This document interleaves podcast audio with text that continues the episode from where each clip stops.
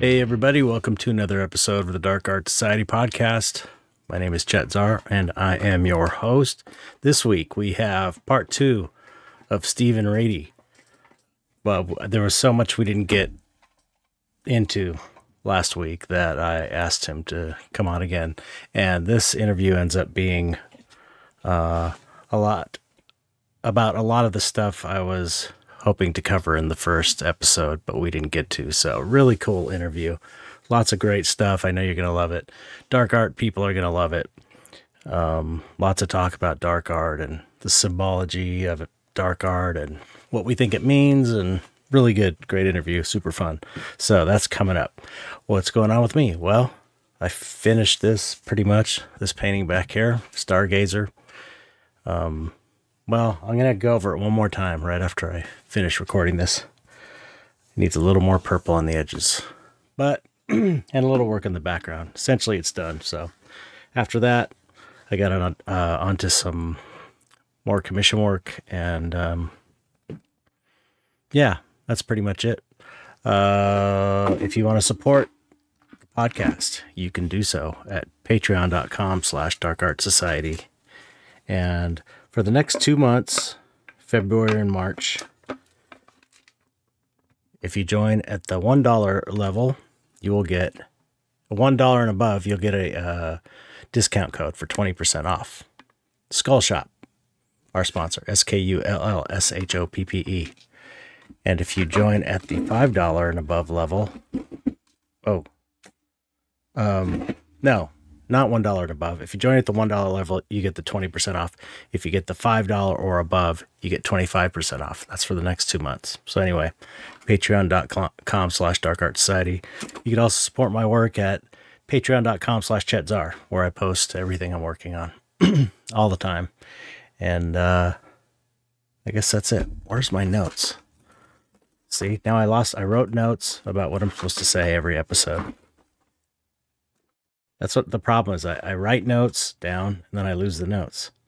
Yeah, that's it. No new s- subscribers this month. So, um, or this week. So, uh, yeah, nothing left to say. Anyway, the interview is what this is about, and the interview is great. So, I hope you enjoy it. Here we go with Stephen Reedy, part two. You're going to love it.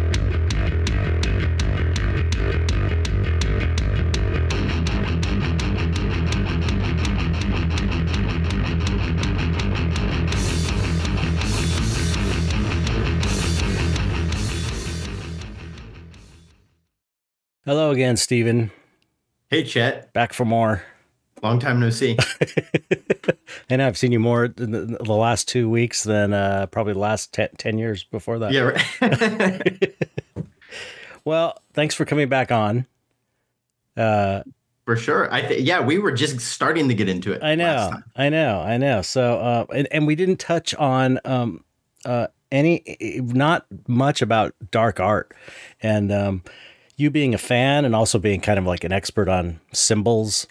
Uh, I thought it'd be really cool to talk about that, get your perspective on it, because I definitely have my perspective, but I'm like a, you know, uh, just like a self-educated dummy kind of and and int- more in- intuitive type of person. So it's not. It's like I I you know I have feelings about symbolism I see in dark art and what it means, but it's not like a, a book. It's not, doesn't, not coming from a book necessarily. You know what I mean? You have more. I think you have more more of a book education about this stuff than I do. So And that's very fascinating because you, you essentially just said um, uh, in, it's sort of intellect versus intuition or intellect Yeah. versus feeling. mhm. And this will be very fun. I, I won't avalanche all the data right now. We'll organically peel it back. But at the end of the day, it coming from a book isn't necessarily the point, especially of symbolism, but especially, especially of art, because it is actually, well, what's it doing?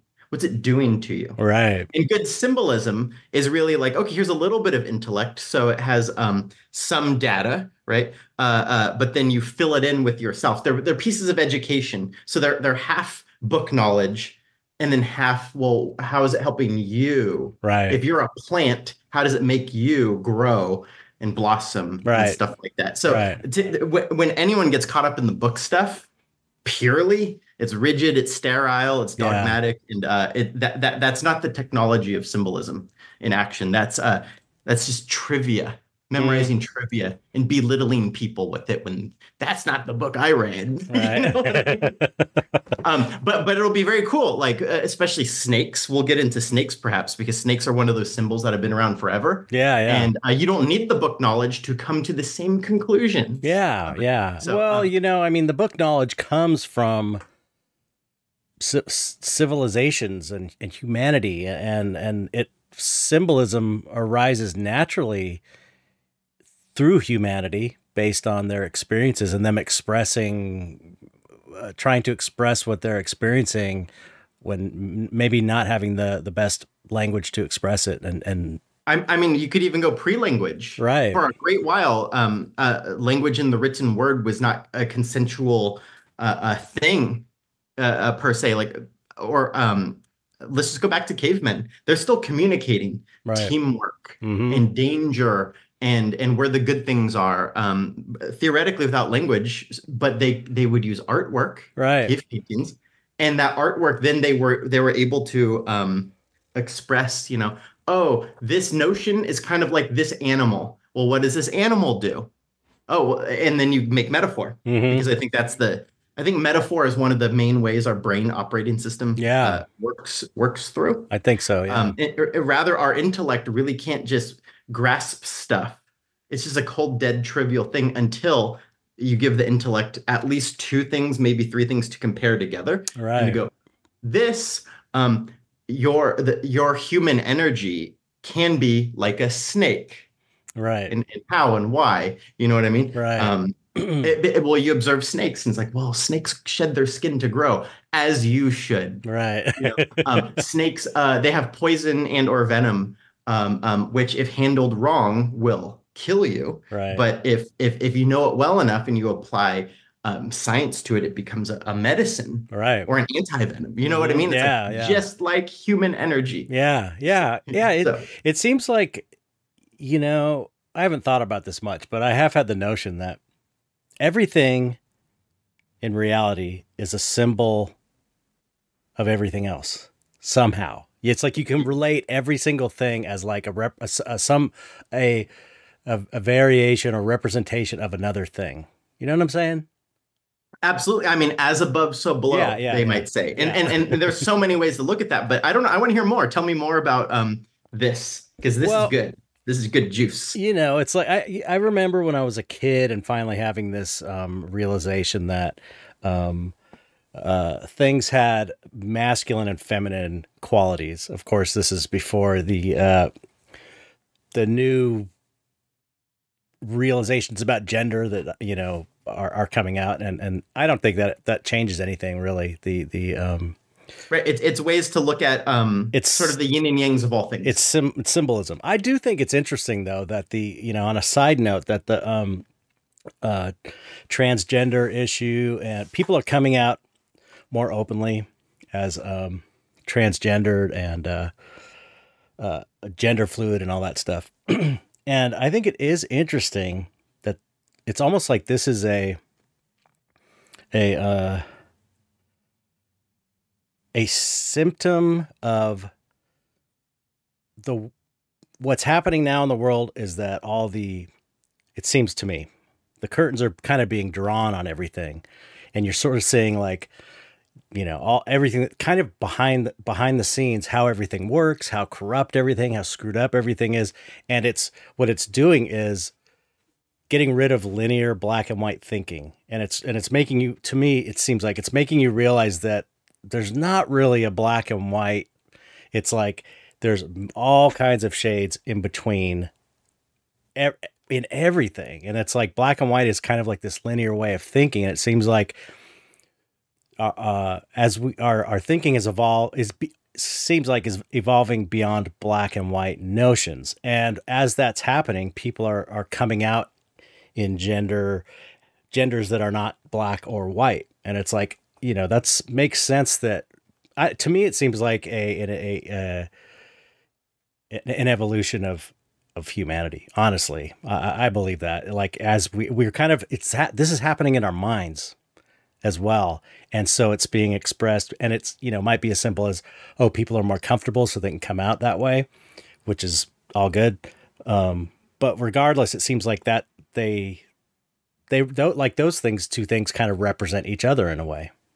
You know what I mean? It's interesting you say that because um, if you ask a lot of um, folks, especially of Eastern traditions, the Buddhisms and the Hinduisms and the Vedantas and whatnot, that they would say that is uh, non non dualism, right? Which exactly, is a, which is a goal, mm-hmm. a top goal, right? right. Human evolution. Yeah. So, which is which is to say, we've been um, a society under the tyranny of the intellect. And again, the intellect um, it, it, can be a form of oppression, our own intellect to ourselves. Mm-hmm. But then also when when society says you have to just memorize this trivia, and you must regurgitate this trivia for the rest of your life and if you don't regurgitate it correctly, you're bad. Mm-hmm. Yeah, and if you regurgitate it correctly, you're a good little, you're a good little worker. You're a good little civilian. It's like, okay, well, let's say all of those trivias were actually good things to know, mm-hmm. but there's more to it. There's right. more to any one one category, right? And in fact, um, if, if we just said on on the eastern side, that's that's non-duality, which is to take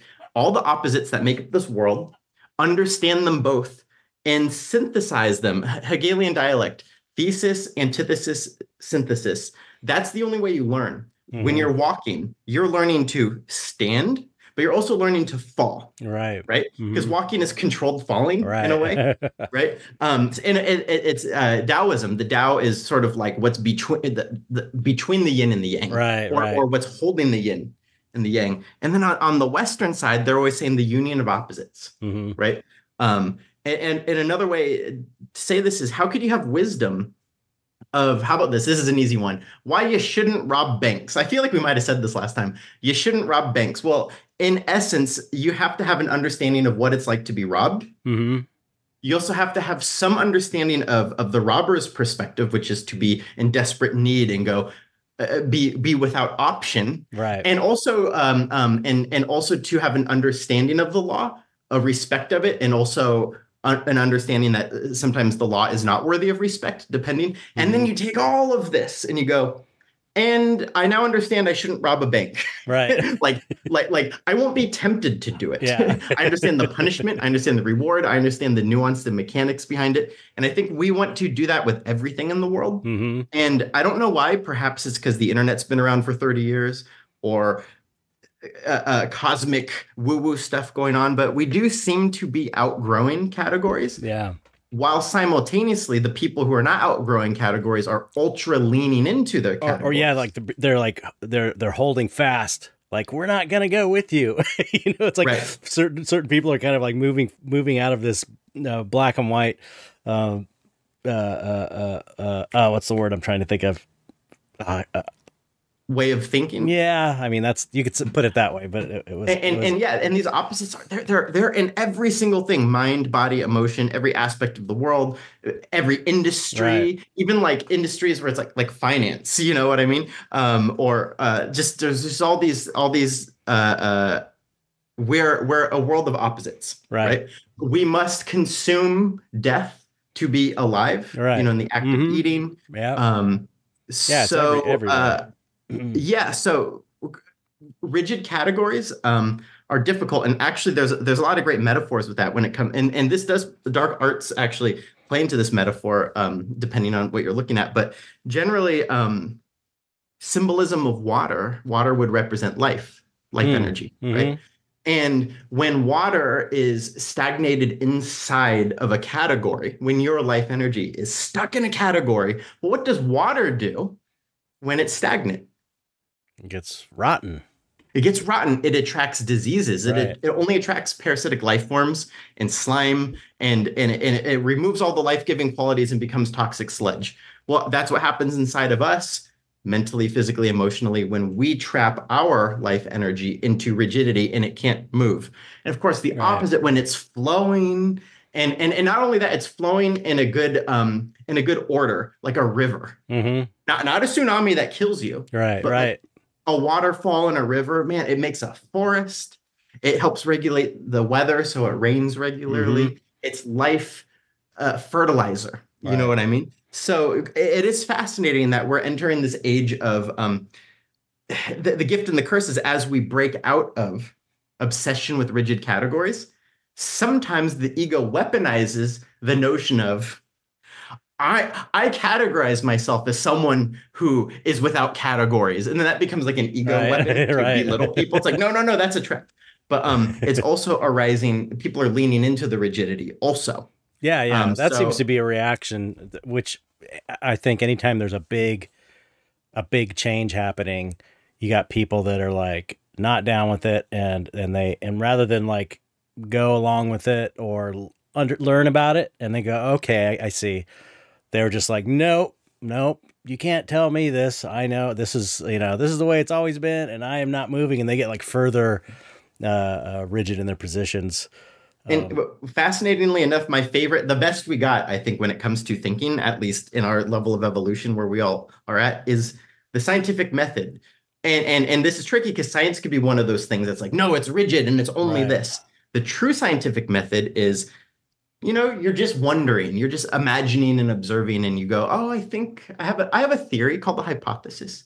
I'm just gonna test it a lot with great scrutiny Mhm. and be willing to have my ass kicked, to have my ideas Yeah. ass kicked. And then after a lot of observation and alterations and tweaks and repeating, then you go, this might be true. You know what I mean? Right. and, and to do that with everything, yeah, to yeah. do that with everything. Yeah. And then and then maybe it's even hard to ever say this is true because we don't know everything. But as we said last time, it could be true for how we're living our life and how our reality is as we know it. And then you could move forward very well.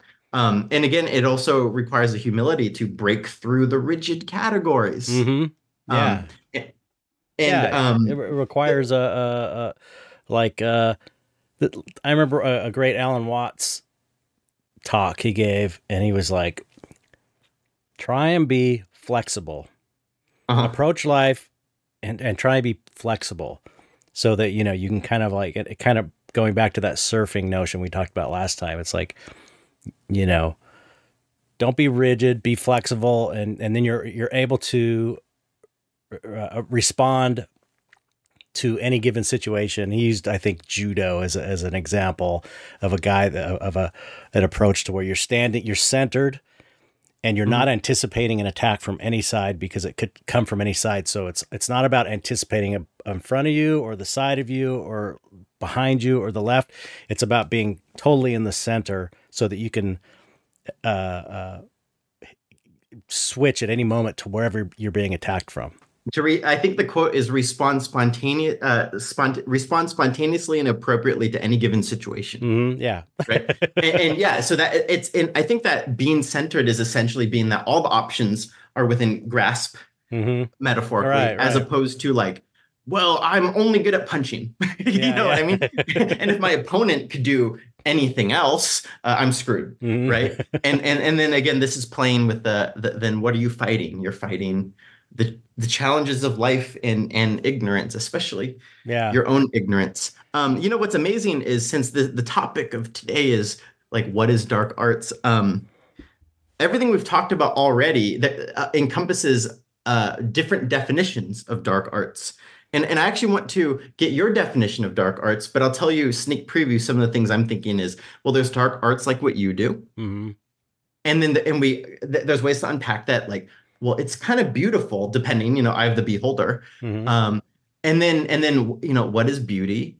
And then there's other dark arts, and I mean dark like evil. hmm Uh, uh, and, and there's there's evil imagery which actually aims towards a, a not evil outcome or lesson, hmm right? hmm You know, imagery of of evil monsters like Medusa or things like that. Well, when you unpack that, it's actually like a very um, healthy lesson. Right. Right. Um, but then, and my favorite, because this is my area of obsession right now for a project I'm developing, okay. propaganda. Yeah. That's a dark art. That's a That's and, true. and symbolism in general, which is not good or evil, but propaganda, especially in the modern day, especially for those obsessed with the rigidity rigidity of categories, using art and symbolism for dark means. Right, right. You know what I mean? Yeah. Like, yeah. um, so just by saying dark arts, it's like, uh, you just opened up at least three really, really good categories. But yeah, yeah. uh, uh, right. as we flow into that, I'm very curious. What is you are? I'm going to say it. You're a master of dark arts. Well, thank you. Uh, uh, your stuff is beautiful and inspiring. And I know not everyone would say that because your stuff's gross sometimes, Mhm. but it's compelling. And I want to I want to unpack that. But first, um, what is dark arts according to you? Well, okay. And I, I've talked about this a lot over the years on the podcast. You know, the whole the the when when we were making the uh, I like paint monsters documentary, uh, we were thinking a lot about the scene, the art scene that I was showing in, because we were interviewing people and getting their perspectives on my artwork and this and that. So people kept saying dark art. It was just common. That's how they would describe my paintings Mhm. and and then it became the movie became kind of shifts in the middle and becomes about the dark art movement really and um so so i was thinking a lot about dark art what is dark art some people that did that made dark art didn't like the term because they felt Okay. like it was too narrow and i my attitude has always been like uh, and again, I apologize for people who've heard me say this a million times. It's the na- it's the artwork that makes the name cool, not the name. The name doesn't make the artwork cool. You could say it's about, you know, surrealism's a cool word, but it's not like whoa, the most amazing. It's cool because the artwork of surrealist artwork is cool. Um, Same with like pointillism or or any art movement. You, you know, it's they're just random words. They don't make the artwork cool.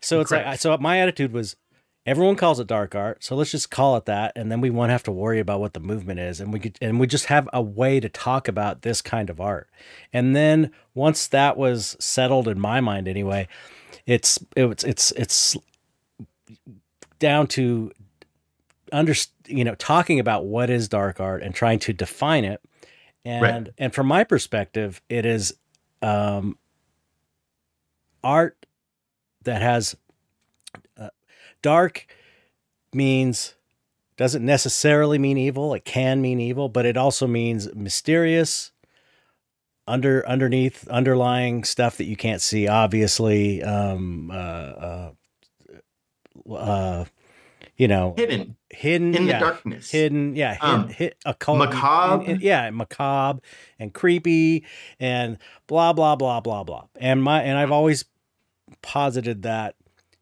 it's a positive thing and Mhm. and that may be because that's my belief about my own work and my the purpose of my work i believe um, Mhm. ultimately it's about i'm, I'm tr- just trying to express myself but i Mhm. know that i'm like a good person you Mhm. know and so uh, the artwork is an expression of myself so i have to you know in order to read try and read into what it means um it it helps me to paint it and then other people like it and so you know after realizing this for so many years there's a, this kind of symbiosis between the artist and the person that views the art and they get something out of it and you get something out of it and um i, I think it's it's about uh, it, one foundational thing about dark art is that it confronts your fears and Mhm. it presents them to you in a way that is safe to deal with to process it, just like horror movies really.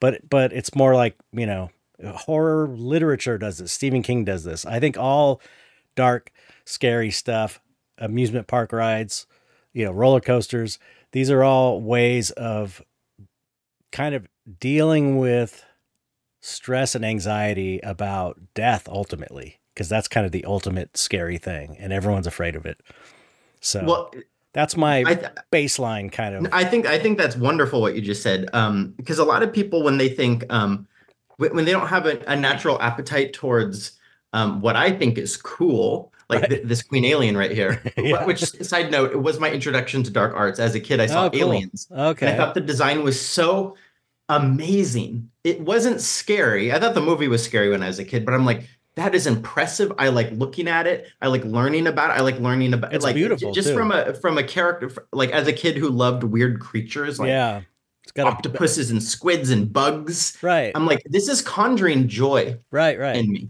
and beauty now- beauty bugs are the same way that's the thing it's like if you bugs uh, if y- we have this natural reaction to bugs being creepy but if you look at a bug up close they're just incredible they're like so beautiful so Yeah. well designed. Just like the lines are perfect. The colors are just amazing. Oh, sometimes they have those colors or like metallic patterns, Yeah, and it's it's it's um. unbelievable It kind of makes no sense Oh, as uh, us being these squishy mammals. i know. It's so Um, weird the exoskeleton So it's it's so much fun, and as a, I think as a kid seeing bugs and these creepy things, um, it does expand your horizons, and it all I think it depends on who you are because I think there's plenty of uh, uh, genius people who never were fascinated by the creepy aspects of nature. But I think slime molds, weird funguses, bugs, all that stuff, it actually makes me think about it made me as a kid think about deep thoughts like how Mhm. is this here Right. like it's weird enough we're here how's this here yeah and why and, and What's every bug has like its own superpower. I Like scorpions Yeah, have stingers, and other bugs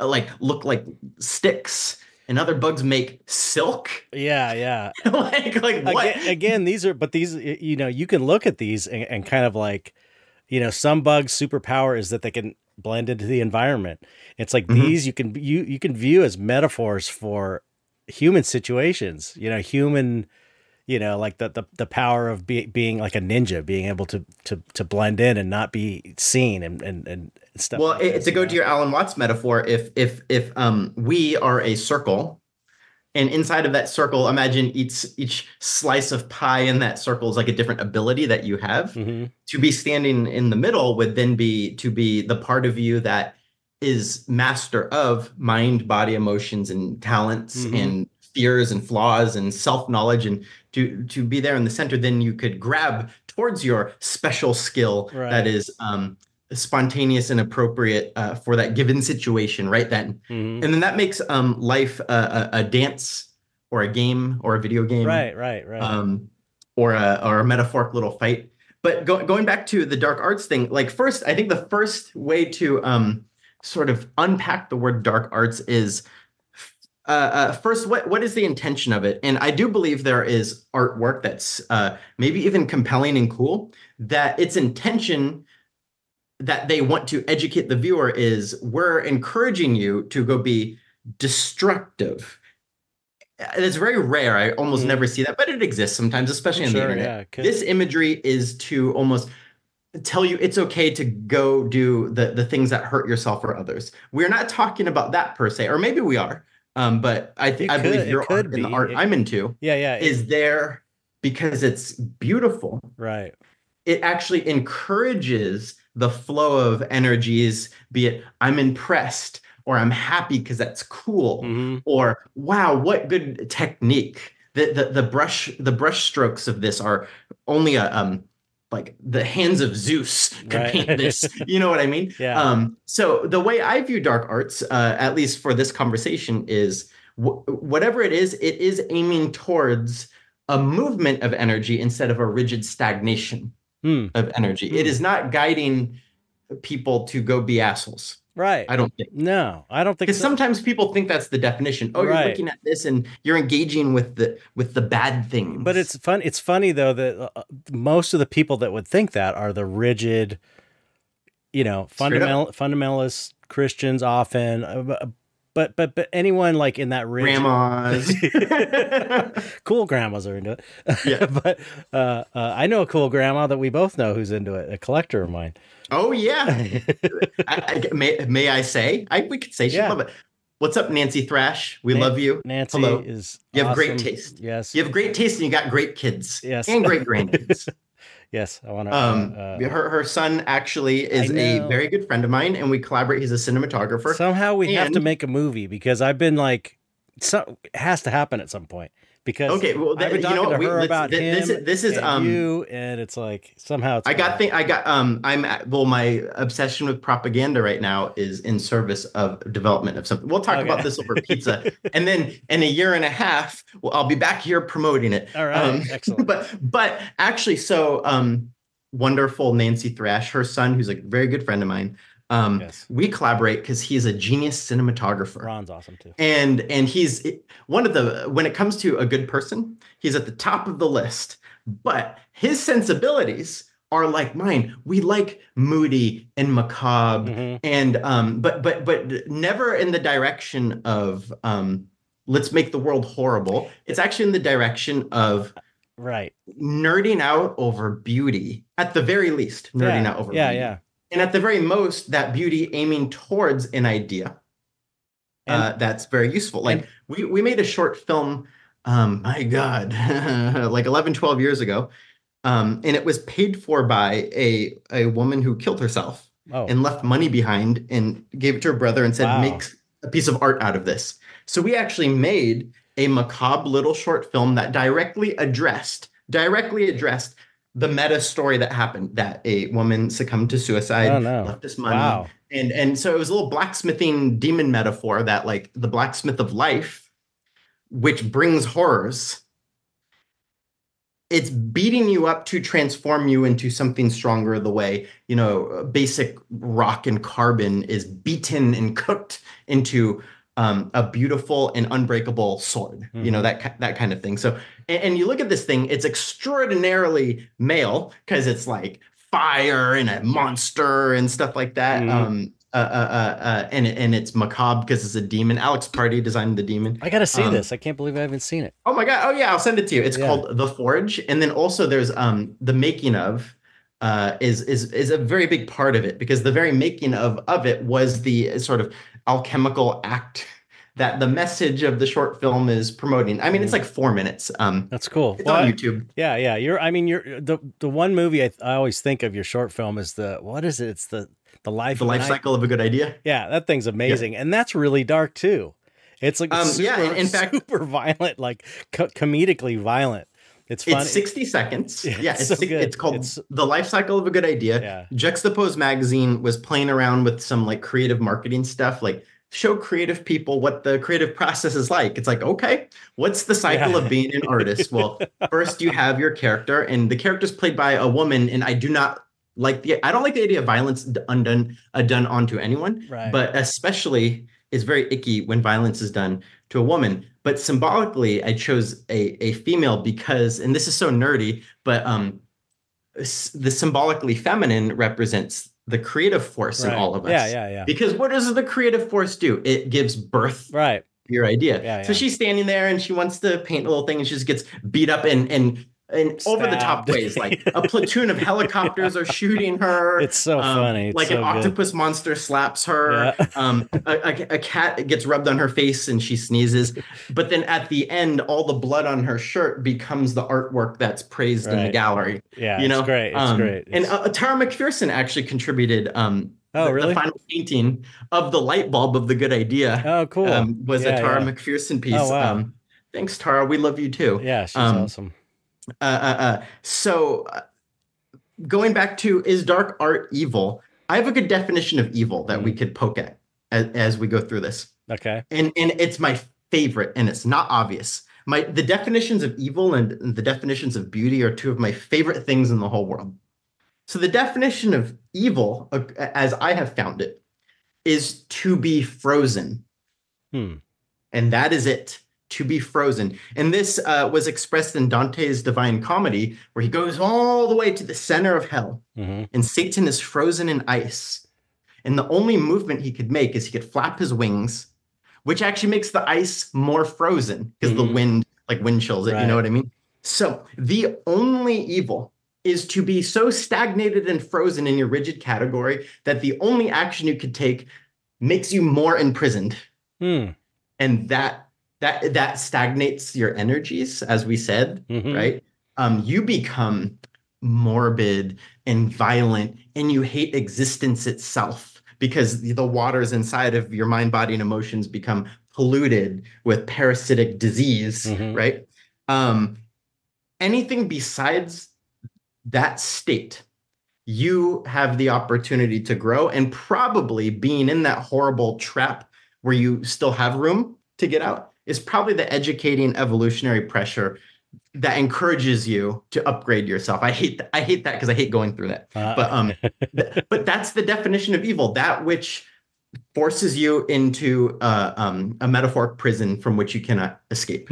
okay. So if any art is encouraging others or oneself to engage in behaviors that will lead you to that, I think that's evil. Right. But you could Uh, but uh, but you you could you could um that's the funny thing is that you could take any art piece and create it towards that aim no matter how uh innocuous it may seem could be a still life of flowers or whatever you know you, you- depending on how you're the, the intent of it but that's the thing that's interesting that's weird about dark Mhm. art is that people like me and you and all the people that listen to the show. To us we see a cool monster a cool creepy dark painting moody how, there's so such a range of of of types of dark art but we see that and we go oh it's amazing. It's beautiful. It like makes us feel good.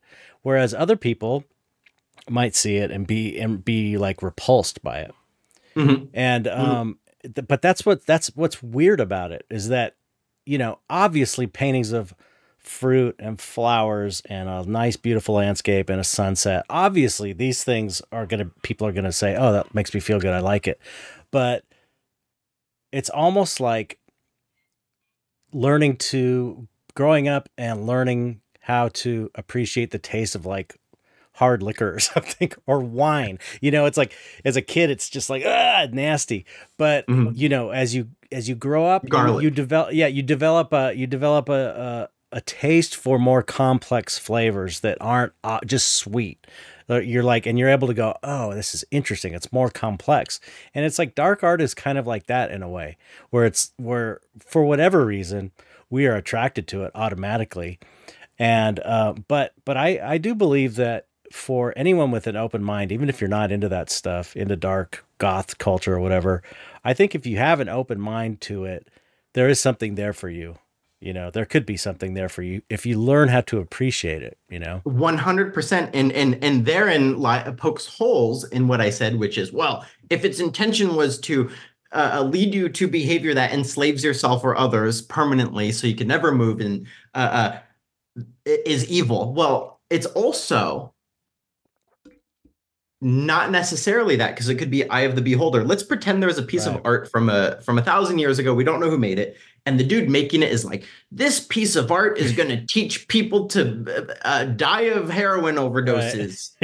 and now, first, I'm ignoring uh, more woo woo stuff like cursed stuff or or spiritual energies or any. I'm skipping all of that. Right. That's that's a whole other complex conversation. I'm not necessarily too educated on, so I'm skipping that Right. cursed objects that um, Indiana Jones is hunting after. No, I'm talking just the intention of the artist. He's like, I'm going to paint this, and it's going to make everyone sad, um, Right. I hate all people. Yeah. But then, but then he passes away. The painting gets trapped in the basement for a thousand years, and then I find it. I go, that's pretty cool. right? Right. You know what I yeah, mean? Yeah, well, it's not evil anymore. Yeah, you know what I mean? Yeah, yeah. so, so- so there is the relationship between artist and observer, Mhm. and and it- a lot of it or all of it could get lost in translation, and that's also okay. You know what I mean? Because at the end of the day, all that matters uh, is here's the product. I'm engaging with the product. I like it. Mhm. Now you could get deeper into it and going, what's the intention of the what's the symbolism of this? right. And sometimes you crack that open and you're like, yeah. that's so smart. But Yeah. you don't have to. Like a lot of people say, how about tarot cards, right? People people who don't know anything about symbolism might look at a tarot card and say, that's ugly or that's pretty. hmm That's it. Yeah. Yeah. Okay. And now you start unpacking, well, what does it mean? And you go, oh, this is actually like by looking at it and understanding the basic symbolism of it, I start going like, yeah, th- you know, this reminds me of kind of what I'm going through right now. Right. Yeah. And then, you know, I'll make stuff up. Oh, my uh my my pet dog just died and this is this is a card about um the inevitabilities of of of transitory life and and how that is part of nature and you know and you look at it now you're applying all this stuff to it right Mhm. um so there, that, that that's actually there's two words for it exoteric and esoteric exoteric just what you see right there without any additional knowledge oh i like the image or i don't it's creepy or it's beautiful Mhm. um and then and then you can then engage in esoteric which is to get just a little bit of the data of the intention behind it Right. and now you're looking at it with um with those with those eyes. Um, this is where people go like, "Ooh, the secret society symbolism and stuff like that." It's like, well, more often than not, this symbolism was actually just ways to teach, um, say, psychology, right? Yeah, or science before that stuff was really uh, mainstream knowledge for all, right? right? Um, they'd actually be like, okay, first, what do you see? Oh, I see a lion. Okay, well, what if I told you that this lion represents the sun mm-hmm. because of the the lion's mane, and the sun represents when you are a physical object that's so in touch with the invisibles that you radiate life. Oh, okay, that's a good advice. Right. And you should you should radiate life because the side effect is happiness and health and productivity. Oh, yeah. How do I do that? Well, if you want to build yourself to be this radiant sun, you should figure out what you like doing right. and and work towards that. And then when you do it, you will radiate. Oh, wow. And then suddenly this picture of a lion is mo- a motivational poster. Right. You know yeah, yeah, I mean? yeah, Like Right. Yeah, yeah. And the dark arts are exceptionally special because they are looking into the stuff we all have our shadow material, mm-hmm. the, the, the the yucky parts of life, or just the hard parts of life, yeah, yeah. or even the hard parts of wonderful things like love, mm-hmm. right, or the creative process, and also things most people, especially more infantile, um, uh, d- uh, infantilely minded folks who mm-hmm. who never want to explore mm-hmm. notions like suffering and death, mm-hmm. which they will be forced to eventually because yeah. it will happen. Yeah, yeah it's fascinating to explore that stuff when you're in a comfortable place. Right. It's an it's part of life. You know, like for example, that that painting behind you, skull, the skull and the flower. I don't know your intention behind it, but I don't know if you know it or not. But I am seeing, and this is me just almost pulling bullshit out of my hat. Um, I'm seeing a lot like that is symbolic as fuck. So says I. you know what I mean? Um, uh, it, because the skull, memento mori, mm-hmm. right? Um, you know, remember you will die, mm-hmm. which is good to humble you if you're too full of hubris. Right. Or a call to action if you're being too lazy and afraid. Right. And then out of that, I see the regeneration mm-hmm. of blossoming. Yeah. And the blossoming is what we always want to do. And that's an endless process. You know what I mean? Like, right. oh, I blossomed. I conquered this project. Right. Okay, next. Yeah, or yeah, I conquered yeah. this bad habit. Okay, next. Yeah. But even crazier, first, I don't know what kind of flower that is, but now I'm, I'm being real dorky and I'm seeing what I want to see. Okay. Um, it's, a stargazer. A it's a stargazer lily. Stargazer. Is, okay. I know uh, nothing. I know nothing about that one. But I you know didn't either until I, you know, painted it. I wonder, I wonder, will it, we'll have a whiteboard here. Will it disappear? Yeah, it's disappearing. Yes, it will. Anyway, um, well, what I see in it is um, an upward triangle. Ah. Um, right? Mm-hmm. The, the the back three petals are the upward triangle, masculine, fire. That's right. And then the and the other three, I see a downward triangle. That feminine. is weird. Yeah, yeah, but but I I mean that wasn't intentional, but that's a to- that's like the occult symbol. You know, that's the that's the you know the the red uh the red is it a red triangle and a blue one facing down? It, that, those are because it would be uh, uh correct fire fire or aka masculine aka the physical. Right. So your body. Right and then downwards would be water and we discussed water symbolism right right, right the, yeah. the, the, energy that animates the body well, which is invisible yeah and it's water because it could fit into any vessel right right, right. so okay um, the, the, here's the funny thing is like i i didn't even think of that and that's but that's the way all my paintings are i totally i like i said i'm very intuitive i I see something and I go, "Oh, that looks cool. I'm gonna that make a good painting." And then I paint it, and then I talk to people like you. I talk, or, or I think of it on my own, and it's like, "Oh, that's what that means. That's the symbology, really." Because mm-hmm. it's because mm-hmm. the way that the, the, this is like kind of a part of a series. I started.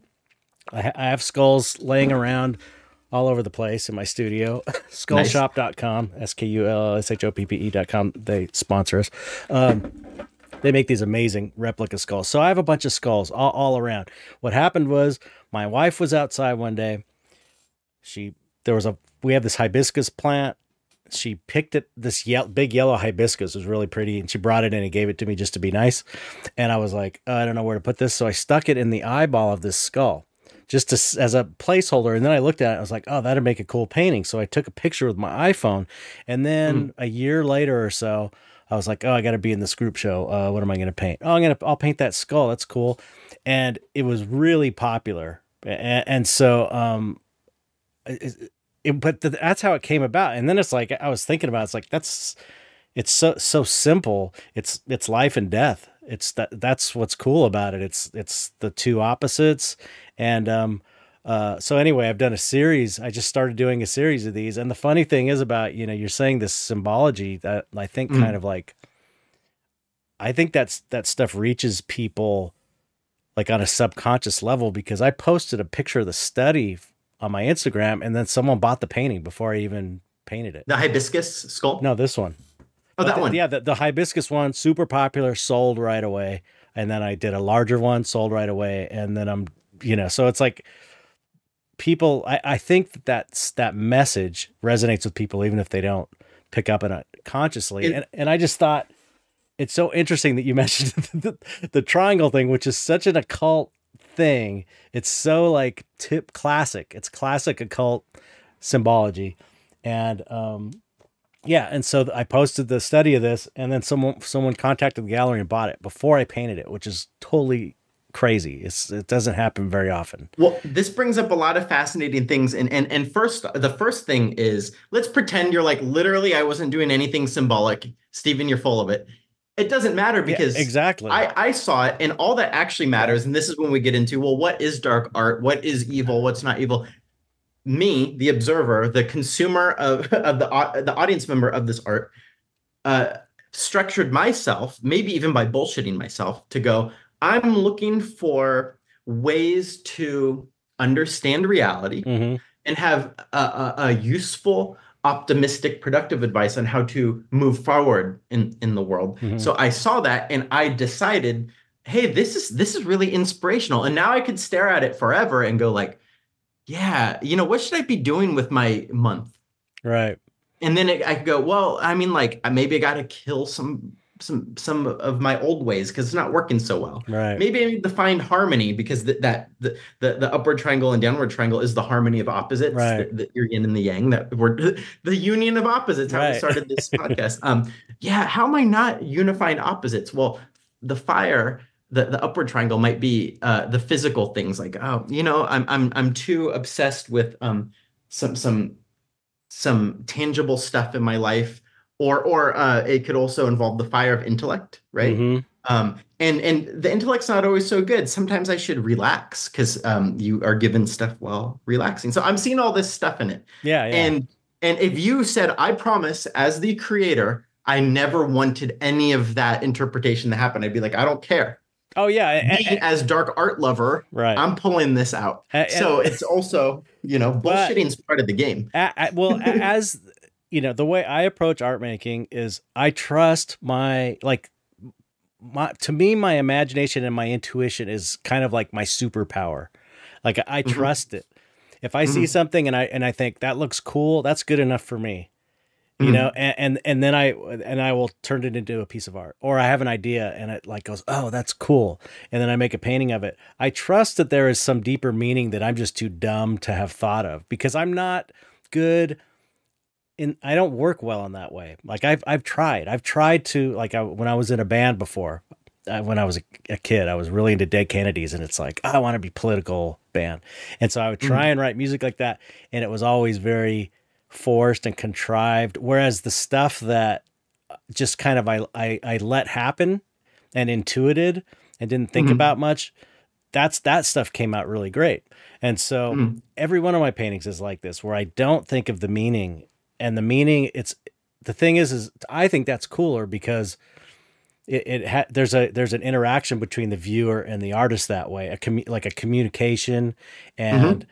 and also the the viewer becomes an active participant i'm not telling yeah. you what i'm giving you a certain amount of information and then it's your job to kind of interpret it and, and see what it means to you and that's cool with me you know? Well, and and so this is interesting where there's a lot of theories, and there's no way to prove this except talk to a lot of creative people, right? Mm. We brought this up in the last podcast a little bit, but that the creative act is the way of tapping into intelligence that's beyond the intellect. Therefore, if our intellect's not grabbing it, it's not like being converted to the language of English. I mean, put right. into words going like, hey, Chet, draw a flower with six petals. You know, it's not doing that. It's just it's well, it's a higher information that um it's it's it's like too fast and too much too many gigabytes for the intellect to process in real Mhm, time. Right. But the intellect can control, you know, the technique.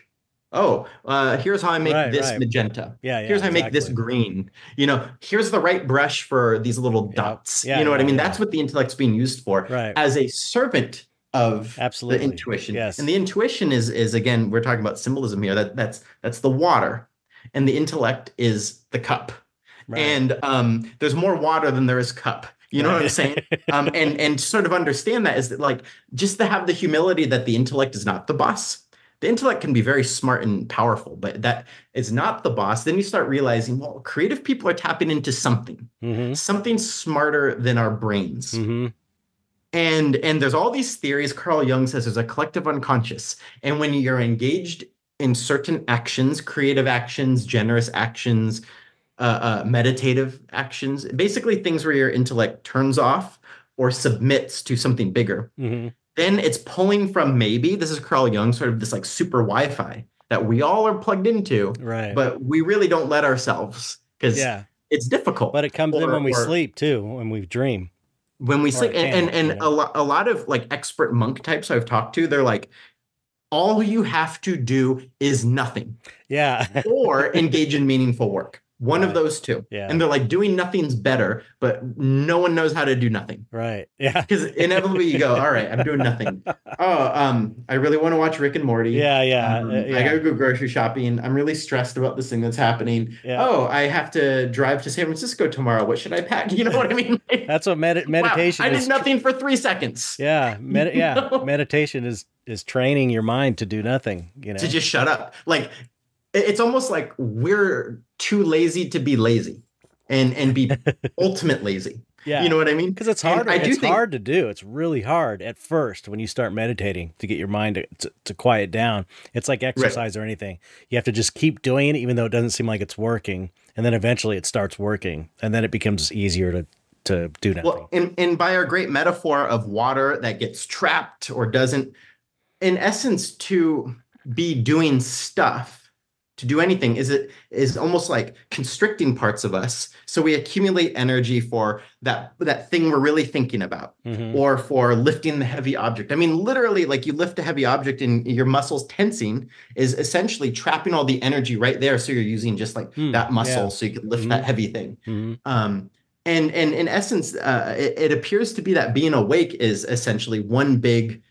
I'm constricting everything so I could use the energy to do daytime stuff. Right. Yeah. yeah. And then nighttime is your body going, all right, I'm forcing you to Let it all go. let yeah, it go yeah. and then because you have to recharge you can't just be holding it in and that's why i think stress is is like this Mm-hmm. and joy and relaxation is, is, is Yeah, like, yeah. is like this Mhm. you know and i think the real special thing is to be both simultaneously Mhm. um, which by the which by the way that then you want to play as above so below that's how um cells work cells have walls Mhm. right? And all the important stuff's in the cell, so it needs to be protected. But the walls are here's your here's your fancy word, uh, the the the semi-permeable phospholipid membrane, which is another way of saying a wall made of fat that lets important things in and out. Mhm. Semi-permeable, and the wall of fat is phospholipid membrane, right? Mhm. So it's it's it's always breathing. It's always letting things in and out. So there's a relaxed state to it um, when it comes to what's healthy for it, and a rigidness to keep away what is destructive to it. Right. It's like, oh, okay, that's what we're supposed to do, and that's what the creative act is. Yeah. ultimately, Yeah. it's being a semi-permeable phospholipid membrane. I don't know. Listen, when I learned that word back in school, I can't believe and, you and I actually remembered that it. I'm like, Yeah. wow, that is the smartest sounding set of words I got. And, and also, it's good because the metaphor. I love as above, so below. yeah. Uh, what we're saying, where everything is a way to think about something else. Yeah. The big, uh, the the spiraling of the cosmos is like the spiraling of water down a drain, like the Mhm. spiraling of electrons Yeah. Orbiting. Like eh, um, Yeah, yeah, and like you know, like a flower is uh the that's the thing about th- what I was saying that you know th- those symbols in like uh, the secret teachings of all a- ages, uh, uh, for ex- for example, that has like all of the kind of classic occult symbols in it. yes, smushed together. Yeah, yeah, and so and so um those things are symbols because they are they resonate with people on this deeper level. That's why they Mhm. became symbols because they represent other things well. And Mhm. so I kind of think um that this the, the two triangle thing on this flower, which is so funny I, that I never thought of it, which is usually the case with my artwork. Um, but but I think it's so I think it's funny that I put this thing the the study, not even the real painting, and this thing sold right away, and it makes me think that you know I wonder if that had something to do with it. Just like aside from the fact that it's it's cool, it's neat looking, it's a skull and it's flower, so people like it. But there's also like this deeper metaphysical architecture built into it, which is why people like flowers because flowers have that kind of symbolic architecture as well. Like they they you know flowers, shells, things that have um fractal designs in them. It's like it's expressing a way of the universe. And so that resonates maybe with people on a deeper level, maybe. And, and and that'd be very interesting. Did the buyer of this uh, engage with it because it's exoteric? Uh, that's cool looking. Yeah, Chet's yeah, cool. yeah. I want to own some of that Chet be. stuff. It could be. I Or know. was it esoteric? Like, yes, I am. I have studied the mysteries for one thousand years, and Well, thi- this speaks this is- to me. this is what this is one of my principles about art making in general is that it should have the deeper meaning but it shouldn't Have to. yeah it, it shouldn't uh uh okay it sh- it should have the deeper message for the people that want to look deeper but it also should just function well on the surface exoterically. So that's why you have to that's why in in my, from my perspective it's important to be able to paint well. Because even like just on a on a technical level this is a good painting. It's it's well painted because i know how to paint. And mm-hmm. so it's like even if you don't look at the deep stuff you can go oh that's a well painted painting. So i feel like that's how that's that's one of the criteria of making good art you know because anyone can make some crazy ass shit and then have like a cool meaning about it that is but it doesn't but it's not clicking it's not working it's not composed well you don't have all the technical knowledge to compose it well and then present it well and paint it well to me it's like it's great when you have both of those things Well, and and this this leads us to my second favorite definition of all words. Okay. We talked about the definition of evil. Then we go into what's the definition of beauty, yes right? okay. And and a side note, I just have to say because this will come in handy. Plants are the best metaphor for philosophy ever in the whole world. Hmm. You if you unpack if you unpack what plants are, just how they work, the basic third grade understanding, and even better if you get into gardening and you do composting Mhm. and you grow a plant and maybe it makes flowers or it makes food. Mhm. Number one most philosophical thing you could ever do, ever, period. Uh, turning dead soil into food was the most educational thing I've ever done in my entire life. And it, I just did it in the background of my life, Mhm. 10 minutes of effort a day, and I learned everything, which um, I, I might conversationally loop back around to. But that's cool. since the definition of beauty because everything you just said in the past five ten minutes i believe was feeding into what is the definition of beauty. And i spent i think i spent 10 years looking for this definition. Wow. But before i say it what is your definition of beauty Oh, wow. That's a good question. putting you on the spot the, the podcaster has become the podcasted no, I just haven't thought about that. I haven't really thought about it before. Um, because because there's obvious answers and then you start poking holes in it like a right, hot girl who looks like barbie well mm, right, right. but you know like yeah, but, there's more it's- layers to it Yeah, but you you know? know, the alien, the the alien queen is beautiful to me. I mean, I think it's it's it's beautiful. It's like yeah beautiful bugs, spiders, all of these things have this beauty to them. So, um, So there's a don't know, personal yeah. beauty to you, yes, yes. uh, and and that's that's good. I mean, it's what's Um, is there- appealing. It's what makes you feel good. It's what you like. It, it- it's it's it, to to me. It's I guess maybe more this kind of intuitive visual thing that you're attracted to, um, that makes you want to look more, um, which is a lot more vague than just you know a hot Barbie chick with big boobs or whatever. It's like right. you know, it, it's the thing that makes you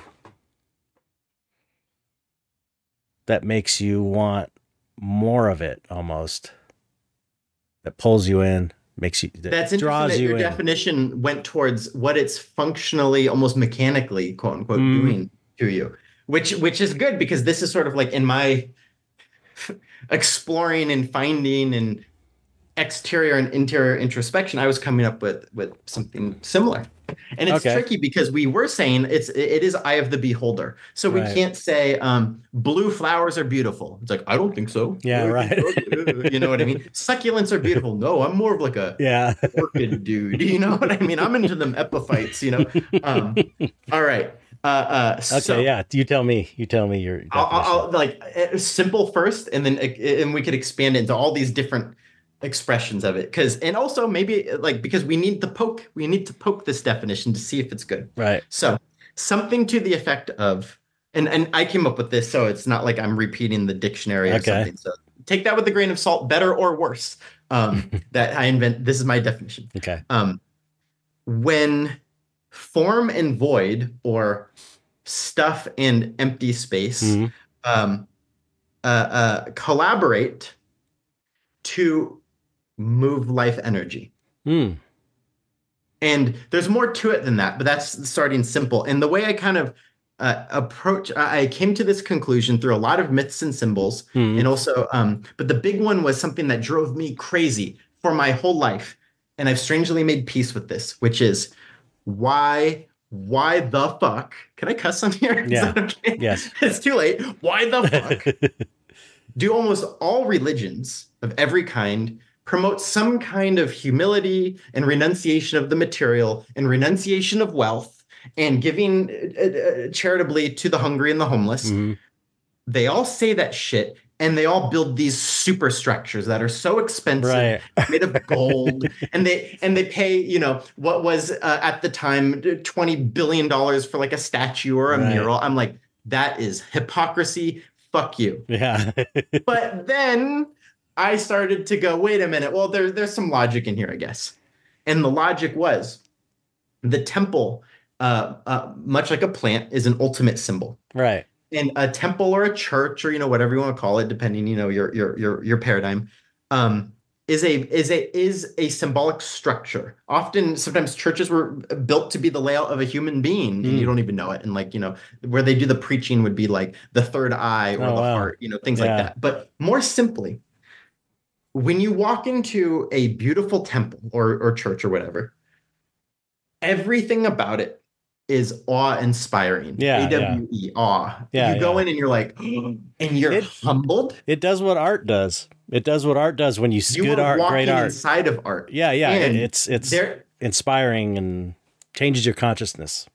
so one of the things that traps us in in in in in, in smallness are our five senses because they could only pick up so much. We can't hear dog whistles. We can't see every color. Mhm. We're, we're playing with with a limitation, and we don't even know it, Right. right? Unless you really think about it. Yeah, yeah. So you go into a, a a holy place, and its job is to, with awe, humble your ass. Mhm. Just go. Yeah, yeah. Oh, and then all of your five senses are are are are directly um, assaulted with um, with uh, the smell of incense, the hearing of music. Right, right. Um, uh, there's often a food uh, aspect, be it um, uh, um, in in the Hinduism, uh, th- they, they give you um, they feed you Mhm. afterwards, or there's the Holy Communion. Th- Mhm. Like all five senses are addressed in the way of humbling you with awe. right. You go in there and you feel an energy. And now, now before we get into any woo woo stuff, walk into a dirty hoarder's house and you're like, it's kind of chaotic in here right. Walk into a beautiful model home and you're like, whoa. Yeah, yeah, yeah. Walk into an ugly parking lot in Skid Row. You're like, huh. Now walk into a beautiful meadow in Yosemite during sunset. Yeah. And you're like, whoa. Yeah, There's gen- it- something about. Yeah. It creates a feeling. It creates a So- feeling, you know, changes your consciousness. Then we go, what is that feeling? And this is where it might start to become eye of the beholder stuff. Although I'd say almost everyone will universally uh, uh, feel this humility and this opening under certain circumstances. Gorgeous beach cliffs or sunsets or there's those universal ones Mhm. and then now it might be like you know if i were to be an architecture dork um certain types of buildings uh, uh, gorgeous mid-century modern stuff that's very minimal and gorgeous i i walk into those and i'm like wow i Yeah. appreciate this. this is great yeah. or um or any uh, beautiful temple or church you go in there and you're just like you're opened up Mhm. now you're Yeah. actually forced into more of that laid back re- you're forced into this state instead Right. of this state yeah. you know now that's a temple and on every part of it including the, the the the priests and nuns they're theoretically supposed to also be doing that inside of themselves themselves is the temple Right. cleanliness is vital like like a lot of times they'll be like um uh you can't set certain things on certain countertops because it's holy or where there's holy Right. water or where there's holy foods or Yeah. things like that um and the the priests or the nuns often there's uh, techniques of they have to fast and take laxatives Mhm. so they like get it all out and then they even um uh, will clear out their sinuses that's where neti pots came Oh, from wow. actually from hindu monks Oh, they'd wow. even get towels and clean out their Yeah. sinuses like that so there's no obstruction Yeah. of any kind in fact they even learned if, if one nostril's clogged they actually have a device as like a cane and you when you set your arm on this cane for like 10 minutes it will like clear one of your sinuses Oh, depending on what weird. you do they invented all these like technologies Yeah. to make sure air food energy thoughts all of that is without obstacle Right. while they do things to the temple so they treat themselves as a temple so then their temple is uh it uh, encourages the flow of life energy. Hmm and then if we go into some like um western religion myth uh they even say uh if you uh if if the temple of solomon um has a room where the goddess will will descend if the temple is adequate. Hmm. long story short. Right. now there's but then there remember we're the temple. So if your temple your mind body and emotions are adequate the goddess which is the creative force right. creativity itself life itself will come visit you Right. and if you are equipped you can talk to her right. and also you could talk to her without exploding because that goddess it was actually in raiders of the lost ark and she exploded the nazis because um her energy was too much and if you're like this you'll explode yeah, but yeah. if you're like this it will flow through right. you Right. not kill you Yeah, that makes sense. Think about it uh, uh, uh, metaphorically. If you're stopping the energy flow and you're eh, tight and the energy Mm. comes in, it's just going to build up and explode. But if the, the point is that it goes through you continuously, this is this is transparent to transcendence joseph campbell would say. yeah this is this is you know when uh when you're doing the um the lbrp or any kind of magical ritual and ceremony lower banishing ritual the pentagram it's like you're at one point you kind of like draw these pentagrams in the in the air and then you push your energy through it and I, I was reading something that's like if you're not envisioning first this great white light from above that's putting a beam down through your head and then going through you to push the energy, you're gonna push your own energy and you're gonna it's gonna make you tired. So it's like you you always so at the beginning of any of these uh, ceremonies that I've done is like the first thing you do is you imagine this huge white light and then you put your finger up or your dagger, which is represents the the intellect. That's what that's what the magician's up, yep. dagger is good symbolism yeah and you bring it down to your third eye and you imagine the beam coming through and then it goes through you and then everything you're doing you're using that huge reserve of energy and not your own personal energy. So i thought that was Well, interesting. you know the metaphor of of what uh, being being a, t- a perfect temple is Hmm. is the sun as we were talking about earlier with our lion metaphor. It is to be um because what is the sun? The sun is the definition of beauty. It is a physical object. It's Mhm. this ball of whatever it is. It's a physical object that has somehow harmonized itself with the non-physical Mhm. right? Yeah. Um and therefore it is radiant. It is transparent Right. to transcendence. This whatever this energy giving life giving. And whether intentionally or not it is providing life to everything around it. Right. Which is what they say you know when you really get into like spiritual masters of any kind they're always saying don't worry about others. Work on yourself. Mhm. and, and if you really get into a deep conversation going down the rabbit hole with these people, monks, priests of every kind, they're, they're like, you will become radiant with a certain type of energy. Mm-hmm. Right. And then people who go near you will will receive some of that. hmm Really, and, and this is also why um, there are holy sites, holy statues, holy buildings, right? You go into it, and and and by the way, the point of all of this is it is not the stuff that's giving you this; it's actually the empty space. Because Right. the peak form of existence is empty space. You can't create it, Right. right? Right. That's silence and empty space, the void, Right. is always the symbol of the epitome of creativity. It's the same as a blank canvas. Yep. That blank canvas could be anything a picture of the Loch Ness Monster, it's got- a picture of yeah. a dog, a picture of a skull with a flower Pure on it. potentiality. We're the ones limiting it down to a Right. tangible, rigid category. By Mhm. the way, your painting is now a rigid category, not in a bad sense, but yeah, yeah, it can't not be that now. I mean, you could Yeah, yeah. over it, I guess, but that's besides I know what you're saying. It is now, assuming it's Yeah, done, yeah. it looks done, it's great. It is now that skull with the flower. Right. Okay, that's what it is. Um, but when it was a blank canvas, it could have been anything. Right. And that anythingness would be the definition of God. Right. The ability to conjure anything. Yeah. Period. Yeah. Right. Um, um, so actually, this whole so then the definition of beauty is actually anything that opens you up so that emptiness or peak life energy or the creative force can go in you and and and and, and through you.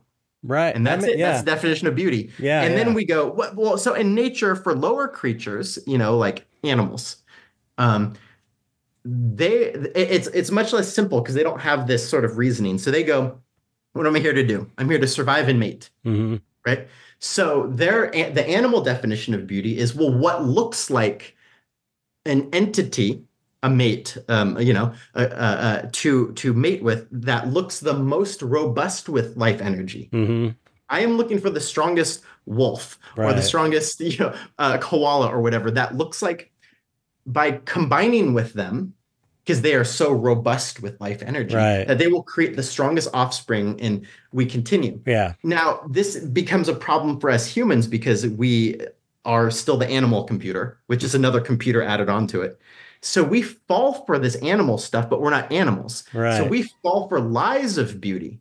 You know, the the the beautiful the beautiful looking human who's dressed all wealthy and stuff like that. Well, that could be a lie because there's more to it than Right. just does it look like they are robustly filled with life vitality? We are more than just, oh, I hope my baby's strong. Right. You know what I mean? but we could be fooled because we're so much animal brain yeah. Yeah. Yeah.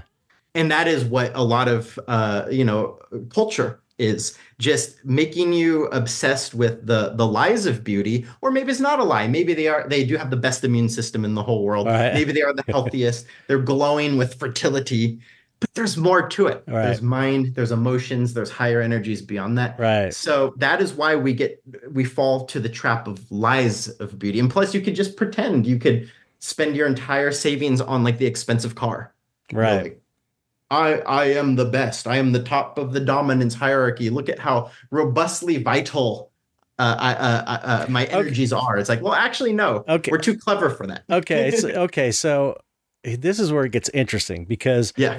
if you know, I agree. This is the definition of of beauty. Now, now, if I see beauty in uh, a rotting carcass Mhm. on the side of the road Mhm. with ants crawling in it, like I can see that and be like, "There's a poetry to that. There's like a poetic beauty to that." Mhm. So then you're getting into like a more sophisticated perspective about beauty. And it's Sophisticated is the right word. yeah. Yeah. and so it's like it's it's like um I guess where your head's at. In a way, like do you have a mind to see that or or or not, you know, whereas it, it's it's like the it's like the whiskey analogy or whatever. It's like you know, it's you develop more sophisticated tastes to enjoy things that are like not normally just automatically good tasting like sugar or something. You know what I mean? And, and this is where um, a flex flexible categories as opposed to rigid categories become important because now why is that rotting corpse? Let's say it's a rotting um, deer on the side of the road. It's filled with flies and maggots and it smells bad too. right. Um, okay. so then I ask you, why is it beautiful? So, so first I'll ask you, and then I'll, I'll make some assumptions of other things you'll say in addition to that. But go ahead. Why is it? Why I- is it beautiful? Well, I would say it's it's beau- it's beautiful in this in its grim. It's so morbid and grim and creepy looking that it it's purely it okay, it's purely creepy and morbid. It's so purely creepy looking that it has a beauty about it. But there's also mm. like just in the way that anything if you throw a cup on the ground and it and it breaks the way that just naturally the the shapes scatter on the ground. That's like a it makes these beaut everything in nature makes these beautiful patterns no matter what you do. So even the way that the the body has fallen and the jawbone has just the way it's laying there and maybe it looks like it's got almost like got a pained look in itself. It's almost like this incredible art sculpture that evokes uh the, you know the feeling of pain and sadness. It like expresses you could say it's be- it, i could say it's beautiful because it perfectly expresses the experience of your loved one's dying a loved one dying. So it's like it's expressing this thing so well that there's a beauty to that and and you could you could say on on surface level it's like oh it's beautiful because it's melting into the ground and that's going to feed the plants and the ants are eating it and it's part of the ecosystem. So it's even on that kind of surface level it's kind of got a, a beauty to it as well So precise. That's where I was actually kind of gonna poke at this going, but you said it already, which is when you said sophisticated. I think another way to put it is multiple layers that you know are all turning together like clockwork uh, Mhm, of sorts. yeah. So, so the first reaction, the less sophisticated reaction, is you gross, death, death bad, don't look. right I- which is know. natural which is natural and that goes back to this kind of natural survival mode of being an animal that's like oh death bad life good I mean, there, so then there's there's a there's a Sorry- sorry to fascinating you. movement of energy in the in in the way of like exactly what you just said, a fascinating movement of energy to go. That's something I don't see often. And if you really sit there and contemplate it, you will start thinking about oneself. Oh, I'm going to die someday, and I don't Right. even know when. This will be me. Fact. right Do I really need to worry about X, Y, and Z over Mhm. there? Should I just be doing one, two, and three over here? Because this is what makes me radiant with life, and that stuff is just a waste. Like, why? You know? And and um and then yeah, and then think about loved ones. Maybe conjure appreciation. right There's also the the energy of novelty. Say it's the first time I've ever seen a dead Hmm. Right. deer on the side of the road ever. Oh my god, this is this is new. Like my my brain cells are exploding with new information. Wow, so that's what a jawbone looks like. That, how does that work? Now I'm thinking, you know, mechanically, scientifically, intellectually, but then I might even start getting sad, like, oh, well, I wonder if this deer had family. Yeah, But then. I'm going, oh, but the the the the bugs are are are, are thriving because of this. Right. Weird. Now I'm thinking about natural law, and to understand natural law helps us understand everything and make peace with the ups and downs of the world and teach us how to engage with it better. Wow, okay. And then maybe like, you know, if you see something that recently died, the the blood is actually so shockingly red. hmm It's I don't know if you've seen this before because I did um taxidermy one time. So again, dark arts, right? yeah yeah And it's and, and by the way, I love animals, so I never want an animal to die. Yeah, but, yeah. Um, but so I'm I'm most most stuff. taxidermy people I know are like that. They're like ethically ethical taxidermy. They don't kill animals. Yep. Yep. And in fact, um, yeah. So, so as I'm dissecting it, and I've dissected a human being because I, I was almost a scientist once upon No a time. so- way. I've always I've know, always it- wanted to do that. oh, okay. Well, um, uh, there's a the, well, there's classes you could sign up for, advanced biology classes. You'll have to probably take a bunch of tests before you're allowed Yeah. to um, do that. And we never saw the person's face, by the way, and it's very respectful. Yeah, yeah. super anyway, my point is though, you see these details like, wow, so that's the digestive system. That's that's going on in me. right. That's, wow, that has its own kind of micro intelligence and Yeah. uh, uh, wow, intestines are almost like earthworm intelligence, and but they're plugged into me. Like you know, you just think of millions of thoughts. yeah. Or there's route. you know, this is this is in my head. That's isn't that this weird? is Well, like actually, right below the surface of you know, we're all looking at each other the way we are, and it's like It's, w- yeah, a it's super weird, There's a right? skull in there. yeah, and, and then you think about the plates. How did the plates of the skull fuse together? Anyway, Yeah, yeah, so it's so and, and and um one practice, uh, an ancient secret society practice, is they put you in a room actually with a flower, a candle, a skull, and a mirror, and they're like, just stare at this. We're not even going to tell you why you're staring at it. So you stare at it for for an hour, and then and then you leave. And weeks later, they ask you, "What did you think that meant?" Okay, okay, cool. We'll come back in a few weeks. A few weeks later, what do you think it meant? And then eventually they'll say, well, here's what it was supposed to mean, but you've obviously created meaning for yourself also. It's supposed to uh, represent, you know, mortality. So you're Mhm. pondering, like, this is me.